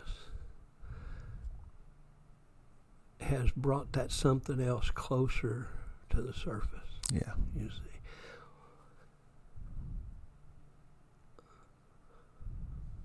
I always suspected I could be a good friend. I always suspected I could be a good father. I always suspected that, but I always felt short. Now I don't fall so short that I can't clean it up and keep being a father and a friend. Don't have to be good or the best, Yeah. but I just am one. Yeah. It's uh, Brian told that, and it hit me not too long ago because it reminds me of that exactly. That he said, you know, I always want to be a good dad. Uh, last summer, I became a dad. That's the one. That's the deal. Is I get to become human. Yeah. I was always dis- denying a piece of me, you know, uh, and it would vary from hour to hour which piece I was denying, you know, and I would be putting on masks to cover up this Yeah. thing, and and I would be just, God, I'm glad I'm not like that anymore. Yeah, I- that's yeah, that's the other thing I was going to say. Just as we were talking that that getting to be me today means that everybody that meets Dan pretty much meets the same guy. yeah. You know, if you go talk to somebody that met me yesterday, and y'all talk, y'all be talking about the same guy. That ain't the way it used to be. No, you know, yeah. because I had to do this dance where I always had to let you know put on this deal for who I was with, and, and you couldn't let them meet them. yeah, yep, yep. We got to. I did a lot of secret. You know, you, you talk about yours. You know, and you said it was very evident, and it's ever evident to everybody that you were in rough shape. Uh, my story's a little different. That I was playing a game that I was not, and if you would look at me from afar, it didn't look too bad. You know, I had I had a house, beautiful wife, two kids, two cars in the garage. Had held a job for over twenty years. Uh, you know, all that. You know, and I really had to work really hard to keep that looking okay. And also in my heart, I said, "Is see, I, I am not an alcoholic. I'm not a problem. Nobody that's alcoholic has all that over there." That's right. uh, and and but it made the mask thing really hard when you're in the end of town looking for dope and, and then coming back over here and putting on this smiling face and breaking in houses and then coming back and going to mom's. And you know Yeah. um, it was man it was a dance. It was a lot of work. And now it's this comfort of being a transparent. Well, well i believe is that uh, you know and there's an endless list. I think you could i think you could burn the world's tape up talking about the miracles that come from this program and what all happens. Uh, you know i'm I, i'm I, I- I stand in integrity today i'm authentic for the most part that thing where you see me everybody sees me i'm pretty much Yeah. the same guy day to day uh, you know it's in in I don't have to have my. I still struggle with my, my having my self worth wrapped up around how productive I am, you know, and I'm, that's something I still do, you know, and it's a teaching that came to me that if I'm not actually doing something productive, then I don't then I don't deserve to be breathing oxygen today. You know, I was sick for a few days this week, and I laid up, and I know that's what I need to do, but man, inside of me it drives me crazy to be sitting still. You know, I feel like I got to be doing something, and I and my dad lives with me, so here's you know, all of a sudden I'm ten again, right? Because my dad walks by the bedroom door, and I'm laying in bed, and I'm ashamed because I don't want my dad to see me being lazy Yeah. you know, and it is still here. It's still in there. Now, today I have eyes to see it and I have an awareness to know, okay, that's what you're feeling. That's what that is. Uh, he don't care. Uh, and be able to do walk with that today rather than, than to process it in some unhealthy way. So it's strong, but it ain't real. That feeling is strong, but it ain't real. Yeah. And that's one of the things that, so one of the pause when agitated or doubtful, ask for the right thought or action, and then wait. Yeah. That's hard. Mhm. Not doing is one of the hardest lessons for me to learn is not doing. And that not doing is required. Yeah. It is absolutely required. That's why the instruction for it is in there. Yeah. If it wasn't required for us to not do, well, we would think about how hyper we are anyway. Yeah. That's what. Oh, we would be doing some good out there, wouldn't we? yeah. oh, you see that, and you know, I've actually had current, and we probably all do, but I have some real current time experience with, you know, uh, and luckily some of my sponsees listen to me and call me and let me in on what's going on. And you know this thing about like needing to make a snap decision, you know, like I got to make a decision today, you know. And I was like, I don't think you really do, man. uh, this thing says to not to, and uh, let's, you know, and but but I and I remember that feeling that you know I needed to get that decision made and, and it was urgent so I could move on to whatever the next one's going to be. And today I know that I don't have to, you know, like you said, you know, I have, So Gandhi, okay, he, all of this stuff was going on around Gandhi, and he said, "I am so busy right now that I need to meditate for two hours instead of one." yeah, yeah, I've seen that though. See, Yeah. and and that is real. hmm Uh, if I want to be uh, effective, you see, our next deal is to grow in effectiveness and understanding of this practice. And if I want to the end that, I want to grow in effectiveness and understanding of this pro- practice to the end that I can be helpful to the people around me. Right. Okay, if if I want to do that, I have to be still inside Mhm. because my direction comes from inside. Yeah. And if I'm not still, I'll get a wonderful idea. Yeah. And the next thing you know, people's toes are getting sore because You're I'm back stepping, into the director mode again. Yeah. and, and it's just so weird. I liked it. Uh, something else I relate to was that uh, you know uh, Billy got you meditating early, Yeah. and you know when I came around, even before, because I have about four years of bounce. I say I bounced off the walls and halls of AA, Yeah. where I was you know get a chip here. I actually got a one year chip pretty fairly out of the gates. I stumbled a little bit and then got a one year chip. I didn't drink for a year. I did some other things, uh, but. And but so I had a four year period where I was bouncing around, you know. But at the time, I had these wonderful teachers around me that were laying some groundwork with me that I actually was somehow or another getting through this what seemed to be a uh, uh, impor- shell, you know. But some stuff was getting in, and some of the people were people who were meditating, and and Yeah. and when I had uh, done that deal that got me that uh, potential prison sentence, I thought I had cut off all my AA, all the corners off my AA card. You remember? Was you ever a Boy Scout? You know how they could give you a knife carrying card, I got, and if you cut the out. If you get if, if so you get this little card says you carry a knife or hatchet or whatever you know and if you got messing up if you were screwing around with it they cut a corner off. And if you got all four corners off you couldn't carry your knife no more and you had to go redo the deal to get it back. That's why that's the analogy i use. I thought i'd cut all corners off my aa card and couldn't come back. And uh and that's just my pride and ego and all that doing all that. Uh, but some friend god tricked me and, and some friend was having a meditation meeting and i said well i'll go to that. Yeah. And it was full of AA people, and uh, and, and I and I got back in the uh, in, that that that was the gate that got me back into the into the program and got me you know it took a little while but but those guys uh you know I was playing sober for six months prior to my current sobriety date. So I was, er, showing the world because a judge needed me to see me you know the judge needed to see this dude sober. Yeah. uh, he couldn't do it, but he, that's what I needed to show out there. And uh, so, like, but I was practicing meditation weekly and with these guys for that six month period, you know. Well, that'll screw you up. Yeah, but actually, you know, when I actually hit that point where I was actually ready, you know, I had that under me, so I had Yeah. some stillness. So when I was sitting with my sponsor early on, I wasn't like a jitterbug on a string. Yeah. You know, I, I had some stillness, and that really helped me to get to when he would tell me when I was going to, you know, we have a thing in our thing where you sit down you ask God to help you to do this work as you're going to do it, and you sit down, and you sit quietly for a few minutes and wait, and then we do the work. And so that wasn't, you know, that, that foundation back there made that not be so difficult by now because I've been practicing this meditation thing, even though I hadn't been, you know, staying sober. Now I wasn't drinking like I once did. It was really, really difficult managing like that because I had the kids half the time and I couldn't, you know, couldn't drink when they were here. But man, the second I dropped them off at their at their mom's house, man, and then I'd have to hide for three or four days and not let anybody see me. And uh. Yeah. Middle management is not my position. yeah. it's just too rough. Yeah, I don't, you know, and it was just.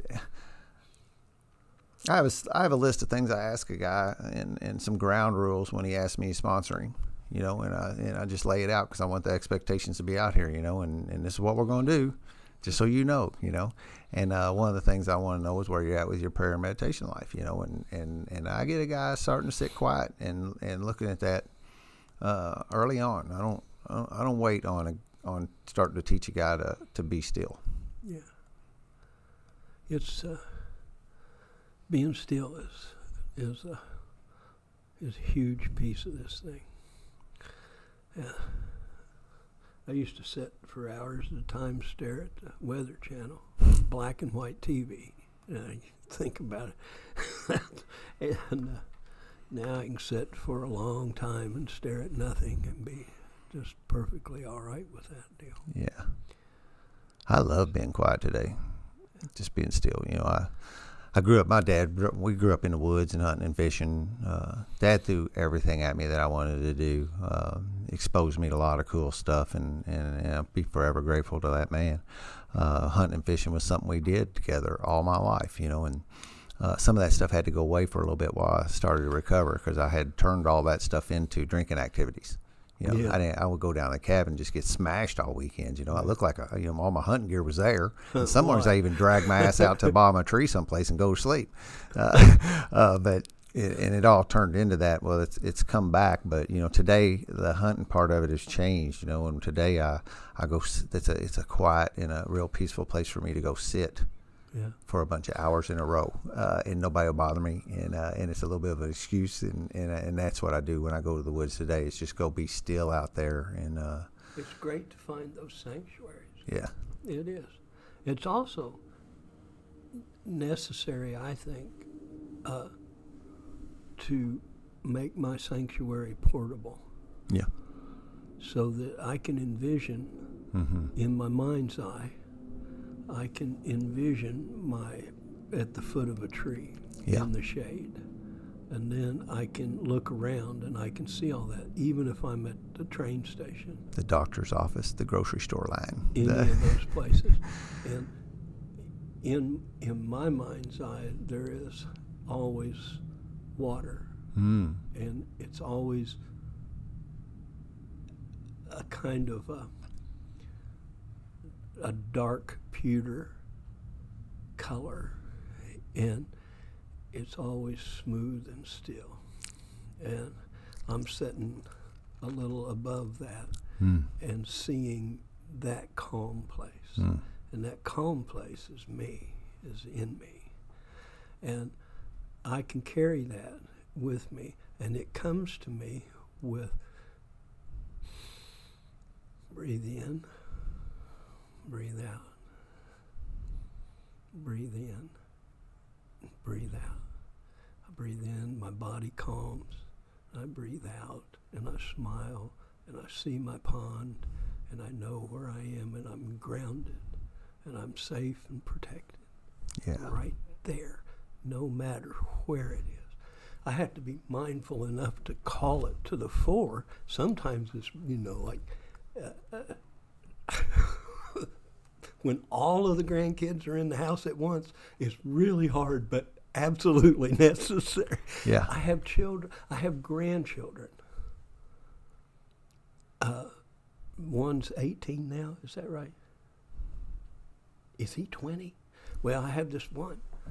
And he, he's the oldest, and he has never seen his uh, papa drunk. Right. Yeah. Ever. Nice. They don't even know what that might look like. Mm-hmm. Miracles. It's stunning, isn't it? It's Yeah. stunning. Yeah. And I couldn't not drink to save myself, to save my marriage, to save my kids. I could not not drink. And I still cannot not drink except for honest to goodness, divine intervention, moment by moment, keeping me in this. Yeah. All, all that's required of me is the willingness to help somebody else and to sit still. That's it. God doesn't make too hard of terms. Yeah. And these other kids, his new, his other children out there that are, they're needing people. There is. Yeah, and it's getting real. Well, I don't know whether it's really getting. Yeah, I'm there too. You know, I'll go because you. I look at this like this thing, like with kids. You know, this this little premise was always. I don't understand this younger generation. You know, and that's been a thing that's gone on forever, right? And, Yeah, And the other night, some some gal was in a meeting and she was talking about managing this daughter's life. I could hear her. She's really stressed out because this girl will not do what I tell her to. And when it got around to my time to share, I said, "Well, first I want to ask a question, everybody." I said, uh, uh, everybody uh, who did everything that their parents told them to do, or maybe even anything, raise your hand. It was, Yeah, yeah, we, we could, you know, it's. Uh, I remember you also clicked off on. They told you not to do that on drinking that beer. You can't have this. yeah. You know, and for people like us, that's actually the opposite. That's it's like, challenge. yeah, it does it does the other way around. And when I was in school, in uh, middle school or high school one, they told me, they said, you're bright enough to do anything you want. Mm-hmm. And I took that as permission. and my high school career went on a nosedive, you know. But I, so I misunderstood. Mm-hmm. I'm- Uh, disease of perception thing. Yeah, I Yeah. thought I had permission to do whatever I wanted to. come real quick back on that thing about like the world seems to be i mean and i would like agree at some level but I'm, i question myself there really quickly i stopped short go well first off dan you don't know nearer about the stuff you think you know Yeah. but it does seem to me that there's a great deal of strife in the hearts of humans moving around the areas i'm moving around i see stress i see uh, a lot of tension i just see this this this almost this real yucky vibration as I go to the grocery store and people around me. And it's not all, but I just feel it and I see it. And, you know, I know that there's a lot of systems. Uh, there's a guy that says this line, and I really like it. He says, uh, the, the apparatuses we have traditionally used to make sense of life aren't working for a lot of folks today. Yeah. You know, they're not finding that in uh, in the churches as much as what was once the the pillar of what kind of kept people on some kind of uh, way to operate. You know, and people are rejecting that today for whatever reason. I don't think the funda- I don't think the fundamentals are any. You know, you know they're still solid. We they're really this has just been tied in a blue bow, or Yeah. that's tied in a red bow.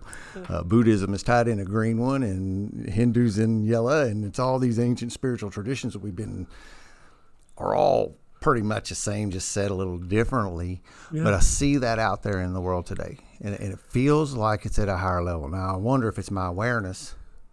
I, I, I got a suspicion that we're becoming more aware of things that go on around us than we ever were. We're maybe, by God's grace, a little less self centered so that we're actually seeing people suffer Yeah, really good point. instead of me looking at oh Yeah, my, eyeballs turned around backwards, looking right, at me. Right, So The picture show in the back of my head. I think it's a part of waking up. And I think maybe uh, that the more I'm exposed to that, the more compassionate I'll become, the more willing I'll be to sit quiet and be helpful when I can, Yeah, and not to uh, spring into self determined action and cause more problems yeah, but just to go slowly and act with compassion. yeah, Even though I know there's things that are not right. And my approach to those will maybe, if I can continue in the process, will become less condemnatory and more compassionate so that when people come and sit with me and I'm seeing my pond, mm-hmm. that they'll feel safe. yeah, They'll feel, when we feel safe, then our conversation changes. When our conversation, the tone and the quality of our conversation changes, our lives follow behind that. A lot. Conversation is an action, it's a physical action. And as the quality of that conversation becomes safer and quieter, and we can share what's going on with us safely, that's when the healing starts. Yeah. That's when it's beautiful. people around us heal. So Billy told me, well, I don't think I'm meditating enough. I don't think I'm, you know, I'm not floating yet, you know. And he said, Brad, you never judge the quality of your meditation by how you feel. Has nothing to do with how you feel. Has everything to do with how people respond to you. Hmm. Pay attention. And I began a practice walking down the street, paying attention and breathing. And that's part of my deal. Uh, and I walk down the street and I breathe and I walk kind of close to my breathing tempo, you Mhm. know. And now it's a lot slower because I got two new hips, you know, Ah. they're not broke in yet. And uh, but I noticed that people coming at me were smiling. Hmm. And I thought, well, this is odd. And they kept coming at me smiling and nod. And I'd nod back. And what finally dawned on me was that I was smiling at them. You know? and so it was a shared experience with strangers, with anybody that uh, in grocery stores, little old ladies who would normally run from me uh, were asking me to help them. Yeah, where's the olives? Yeah, and they're not afraid to walk up to me. Yeah, And yeah, that's not me trying, because many times I just soon not be bothered. yeah. I'm just doing my deal, walking my walk. Yeah. And and so the quality of our meditation, of our practice, can be best seen in how people respond to us. yeah. Do they feel safe? Do they feel safe here? Is this a quiet place where they can come and sit? And even if they don't talk, you see, Yeah, can they just sit here with Yeah. you? Yeah, absolutely. Especially if you don't talk. but, uh, and, and that's how Billy taught me. You know, yeah, And, uh, we. I know there's no teachers in an AA or they're all. or everybody's a teacher if we pay attention. But I thank God for the teachers who have come into my life. I Me needed too. them. I needed Billy, and I needed Don, and I needed Don P. from out in Colorado. hmm And these people, as well as new people, show up in our lives when we need them. Not when I want them, hmm but when when they're necessary, they'll show up and start giving us a message. Yeah. And that message, remember, it'll resonate and it'll be just it will just be like one of those little bowls. Yeah. You know, it'll go ooh and you go, Oh, what am I hearing? Yeah. Let me pay really close attention. And one guy told me, he said, Now, next time you're uh, giving your pitch, he said, You really should pay attention to what you're saying because you may learn something. Uh, I, you know, that's all. Ha- I mean, how many times does that happen that you say something there was no possible way that you could have said that to some sponsee that you're like, those were not my words. Yeah. You know, And that just people- came. That is that is this power. That's this program speaking. That is. And you- a lot of times use me as an people come and instrument. Say, you, you said, I did. Well, I'm brilliant. Yeah. Listen, look at this. I didn't know I was that sharp. Yeah. And I'm just right there. You know, did I really say that? And you got me confused. Yeah. but it. We started this conversation today with a prayer. We start each day with a prayer. We end each day with a prayer. It, that's so that we can acknowledge that. So that I don't understand it. I'm not a, you know, one of those metaphysical guys, but it's just amazing to me that something I didn't tell you about is that this little drunk that was living in a tool shed would end up celebrating his 10th sobriety anniversary standing on top of Mount Sinai in the middle of the Egyptian desert. Wow. How does a How little does drunk from happen? Frankfort get there? Yeah. Not on my own. Yeah. and, uh, and it was just the most stunning uh, sunrise I'd ever seen. Wow. You know, uh, how does that happen? To Yeah. it, That's a little thing I was I found myself saying out loud one time in a talk, and somebody pointed it out to me, and it's one of the ones, and he I kept on saying, "How does that happen? I don't know how that happens, you know." Don't. But uh, I have a similar thing where I was on at home incarceration and probation. I couldn't leave the count. I couldn't leave these three counties. if I wanted to leave those, I had to get a per, per approval from the from the judge down there, and they told me no a couple times, even to do recovery related stuff, and. Um, I got picked for a team at, in on my job. I, I was an engineer for 28 years. I got laid off in March. Best thing ever happened to me. Uh, and I and I know who was controlling all that. And um, but I was traveled a lot for my job. And I asked them. I said, you know, what happens if my work asks me to travel? And they're like, nope.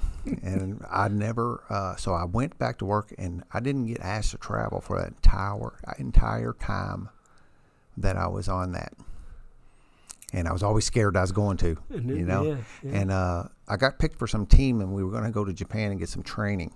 And this was in, in the timelines. Are really I don't really like to do timelines because they confuse people. But it was September when the team started, and we were supposed to go to Japan, and it got postponed, and it got postponed.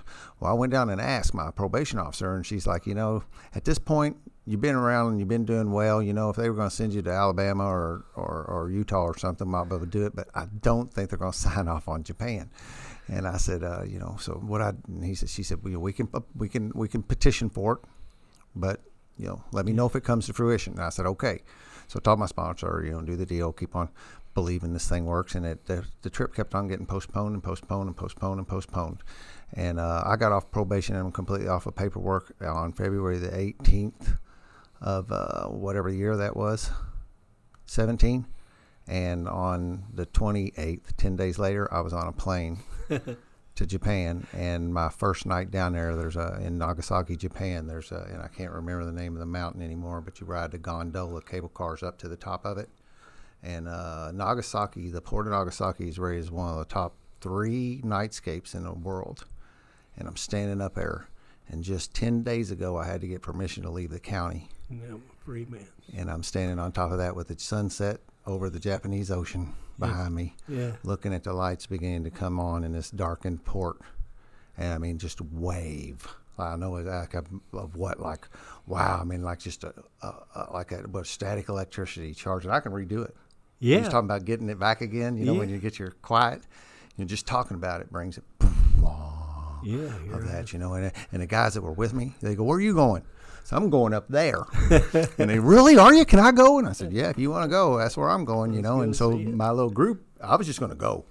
My little group jumped on and they went with me. Uh, they didn't have any idea what was going on up on that hill. Uh, I was the only one that knew. Yeah. Uh, and but man, phew, just just how does that happen? We don't know. And it, it makes great stories, though. It does. And you know the thing is, you know, and I, and, and I, you're a really good storyteller. A lot of us are. Uh, I, I- I think I'm a pretty decent storyteller. I mean, uh, and um, but I have guys come to me and they can't hardly talk, and they're kicking their shoestrings. And I tell this other joke I stole from some speaker some places. That a lot of guys, I must, I'm figuring they must like my shoes because that's where they're looking the whole time while they're talking to me. And uh, and you know, and in a year or two, whatever, however many, that timeline don't matter. At some point in time, they've done that blooming effect, and they're standing there telling these awesome stories about a baby being born when my mom was get, or when my wife was divorcing me when I got here, and you know, my mom has uh, allowed me to come back into the family, and any number of other miracles that uh, that they're doing, and they're telling these stories too. You know, and that keeps me in the ball game. Uh, to, to watch that happen in the lives of these people that God allows me to help, uh, and others, Yeah. but specifically the ones that I, you know, that He allowed me to do. Uh, here, this is yours. Yeah. Do a good job with this and Yeah. trusting you. well, Uh, that's a lot of weight. yeah, yeah. Ah, it's a little, uh, feel, a little, little loose there, but uh, yeah, they say that like coming to believe, right? And we were talking the other night about how you continue to practice the third step and and continue to let go and turn this stuff over, and you know, and, and if I'm doing the deal, I don't find it that hard. I mean, I've stumbled, sure, but when I watch guys doing this and I'm staying in the ball game and I'm I'm playing this role God assigns me, then I don't find it that hard to do that. I'm not doing the take it back, let it go, take it back, let it go on some kind of like real jerky basis. Yeah. What whatever made me think that I was strong enough to take anything back from Yeah, God? right. I mean, come on. Yeah. So- Your God's too small. When that one place in there, old Chuck Chamberlain, he said this something. I think now I could be wrong, but he said God's will's going to be done, kids. He said, now you can go there kicking and screaming, or you can go there singing and dancing. The choice Yeah. is up to you. That's a great line. I have not Yeah. heard that. and it's just there you are which way do you want to go Yeah. because it's happening so uh, uh, when i was early i would get all in this tussle oh god's will and not god's will yeah yeah yeah yeah yeah and i'm doing all that kind of stuff and i'm just crazy and i said billy how do i know and he said uh is it happening I said, That's well, great. Yeah. He said, "Uh." Guess That's what? great too. Yeah. and uh, and that took a lot of the weight off of me too. It really did because Yeah. anytime I catch myself in that wrestling match, you know, and I'll go there. yeah. And I, wait a minute, is this going on? is this really ha- okay? Guess what? Yeah. You might as well just accept this thing.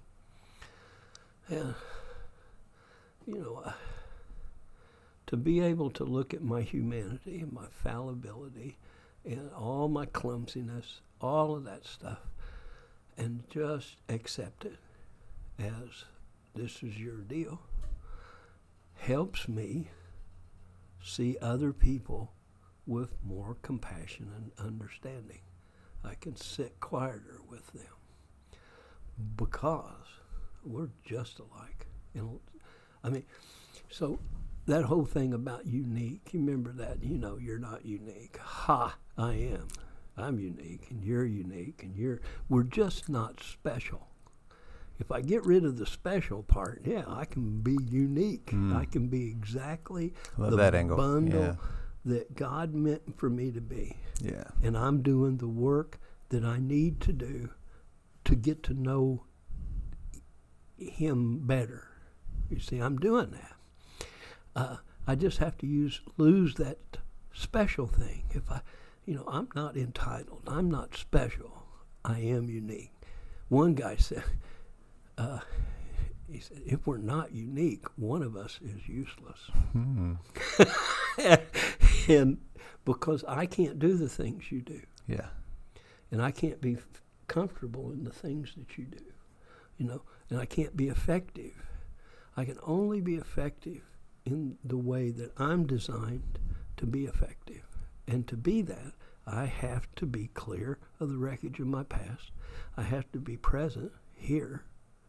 And I have to be willing to accept my full humanity and yours Yeah. and just I heard a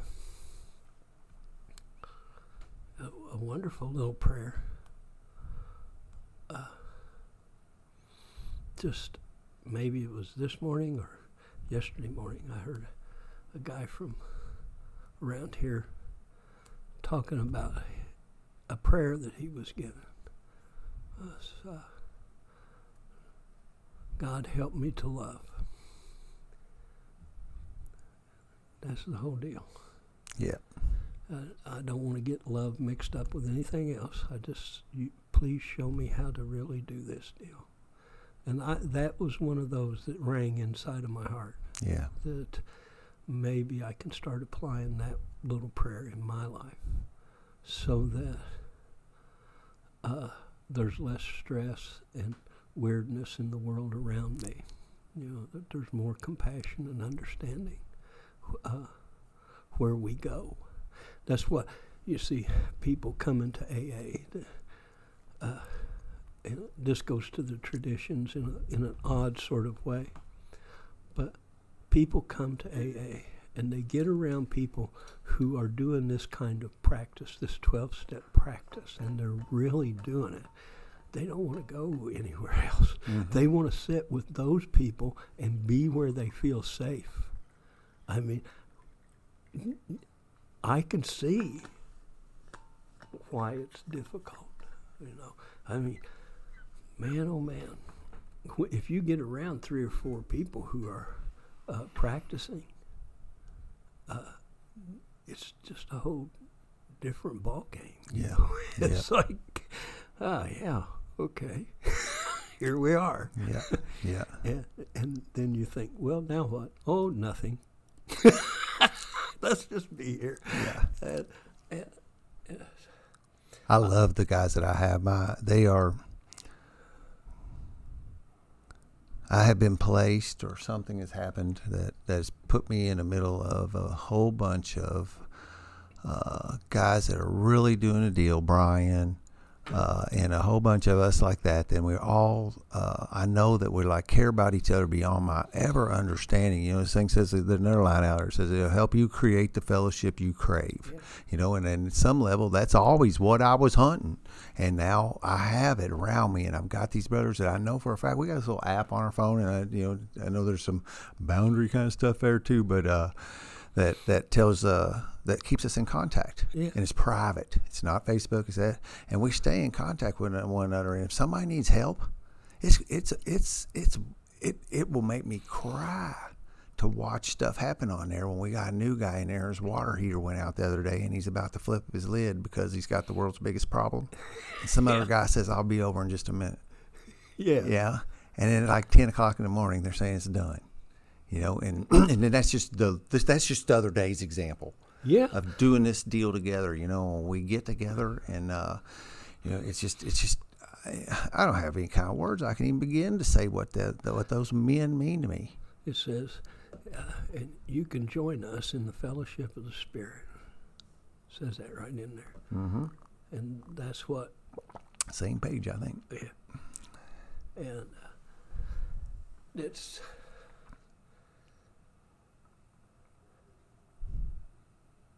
it's something I never dreamed of. And I can't picture sobriety. I couldn't imagine not having a drink. Mm-hmm. I just. I'm grateful for the life that I've been given. And it's built on all Billy used to say, and it is true. We stand on the shoulders of giants. Yeah. Bob White, Chuck, Don P., Countless. all of those guys. You know, we're standing on their shoulders having a peek around now. Yeah. That's just. Bob White, he said, rest easy, cowboy. I wonder what would have happened early on if somebody told me just to rest easy, cowboy. You can't fix yourself. Only God can do that. and for 20 years, that's been ringing around in my head. You can't fix yourself, Brad. Don't even try. Yeah. You know, God will fix you when it's necessary and for what's needed. And other than that, have fun. Have fun. And, uh, this one wonderful guy, he said, This is God's amusement park planet. For God's sake, get on the roller coaster and put your arms up and have some fun here. Yeah. No doubt. Yeah. I'll It's another one of those kind of things, and you know, and um, I don't know. I, I come to me the other day, and I've been fortunate, and and that seems to be what happens when you do this. Is that uh, a lot of good guys have come my way to that that that that to help, and and I get to watch them, and uh, and and I did a fifth step down to cabin just last week. I mean, it's continually like I'm going down there just all the time Yeah. and uh, and and I love doing it. We get to ride times about an hour away, so you get that little chatter. You get all in the beginning chatter our way on a drive down, you know. So when you get down there, you get to work, Yeah. and uh, and and you know sometimes I start looking at it, man, and it, and it almost feels like I've sponsored this, the uh, the same person X many times, whatever that number is, you know, because it's like it's this it's the, the the pattern is beginning, and my sponsor warned me about that that that pattern is getting to be a little um, foreseeable, and we do this this stuff where we can't have any fun. You what made me think of this is that you know you can't imagine having fun. You know, you're not having any fun at the end anyway. You know, but but stopping doesn't. You just can't even conceive What? of anything being fun. How am I going to do this and have fun? How am I, my life is going to be over? I'm going to sit around on a damn log and just die. And uh, and you know, and today that's another thing is to encourage my guys. You know, let's go have some fun. Yeah. Let's go And do some things, man. Let go. My life did end. It is reborn. Yeah, I am reborn. Yep. That's a promise that doesn't get talked about much. I think mostly because of the language, probably. Yeah. But Yeah, people reject the words, even though Bill says, "Please do not prejudice yourself against the words we use." My favorite little thing lately is, is that like, because you just see people have a physical reaction sometimes to the word God.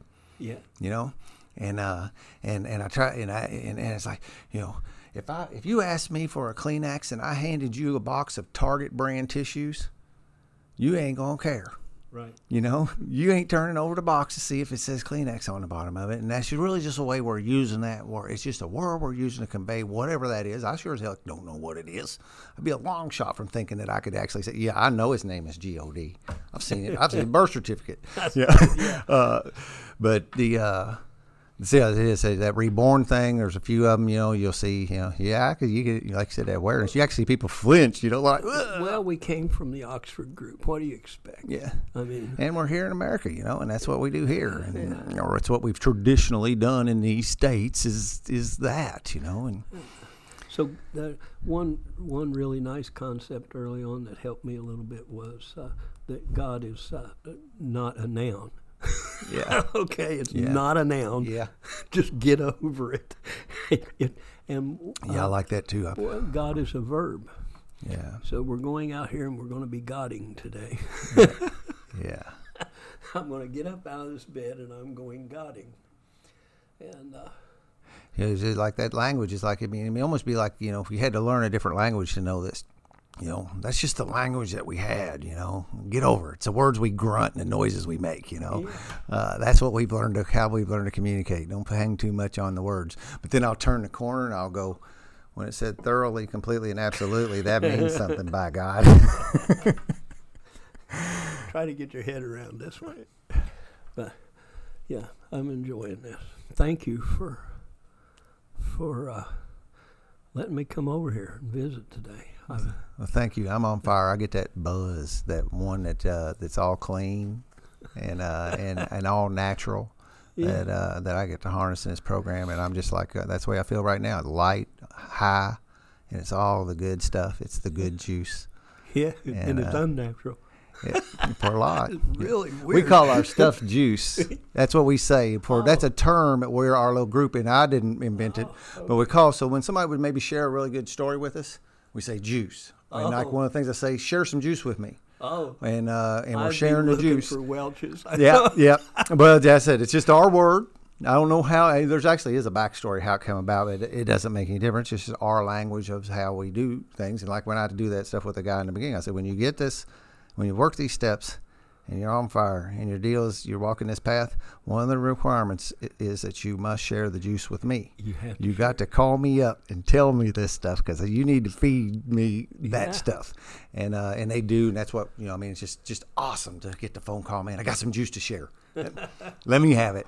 And so one of my friends, actually, is a step nephew. My my my. Uh, I just call him. I shouldn't put that on there. He's just my nephew. He called me the other day and he showed me a picture and he said, "Hey, you got any interest in this sign?"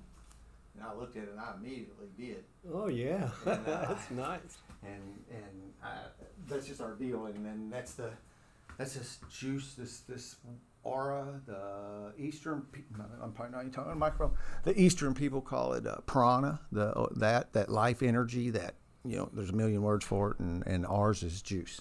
Yeah, And I'm full of it right now. Well, I'm glad. Yeah. Well, thank you. Uh, it really has. I, I, I- I continue to be blessed to sit down here and do this, and, and, and God keeps sending people to this little wood shop in the backyard of some place in New Albany, Indiana, uh, where we get to broadcast this out to further people Oh, I and carry a message, and uh, and so that that like that says, so that they may say, yes, I want that too. Yeah. Yeah. There was Yeah. I just saw you sigh. You're a little. Did you ever hear me say that? Uh-huh. There's always a part at the end of the podcast when people kind of get done and they kind of they'll go, Yep. Done. yeah. And that's the cool thing too, because behind the podium you got that little window, right? Yeah. And, and you can get that out to the people, the however many people are in the room at the time. Uh, you know, today we actually, you know, you get to that point where you, I say we we almost like you, you kind of come to a completion at the moment. You know, at this moment Done. it's complete, and and, and I get it all out. So let me close this thing up. I do really appreciate you being here. Uh, I've enjoyed it immensely. Uh, I just feel so blessed to be doing these things with guys like you and to be able to be here to, to, to soak up some of your juice and, and share juice with one another. Uh, and any final comments before I do the sign offs? I don't know. I don't think so. Okay, cool. So I'll tell you, spiritualunderground.org. That's where the uh, show notes are at. The music around this thing is by Darren Frank. He's a home group brother of ours. And um, go to Amazon and get 12 Step Spiritual Recovery, a book by James Christopher Cone. Uh, the 12 Steps for Anybody. So, as I always close this thing up, if you're not having a blast in your recovery, it's your own damn fault. And thank you all for allowing me to participate in my recovery in this manner today. Peace out.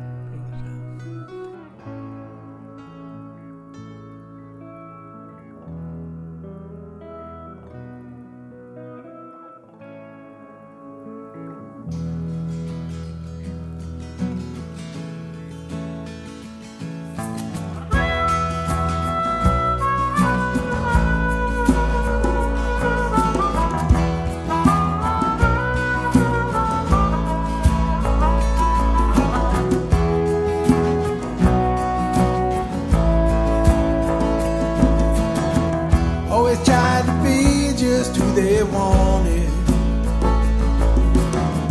Always tried to do everything they said. Only did the things they would approve of. Lock away all your dreams inside your head. Year after year, you try to be a good girl. They never failed to point out were bad. Stuck to the program like a robot. Became a trophy for mom and dad. But inside you want more.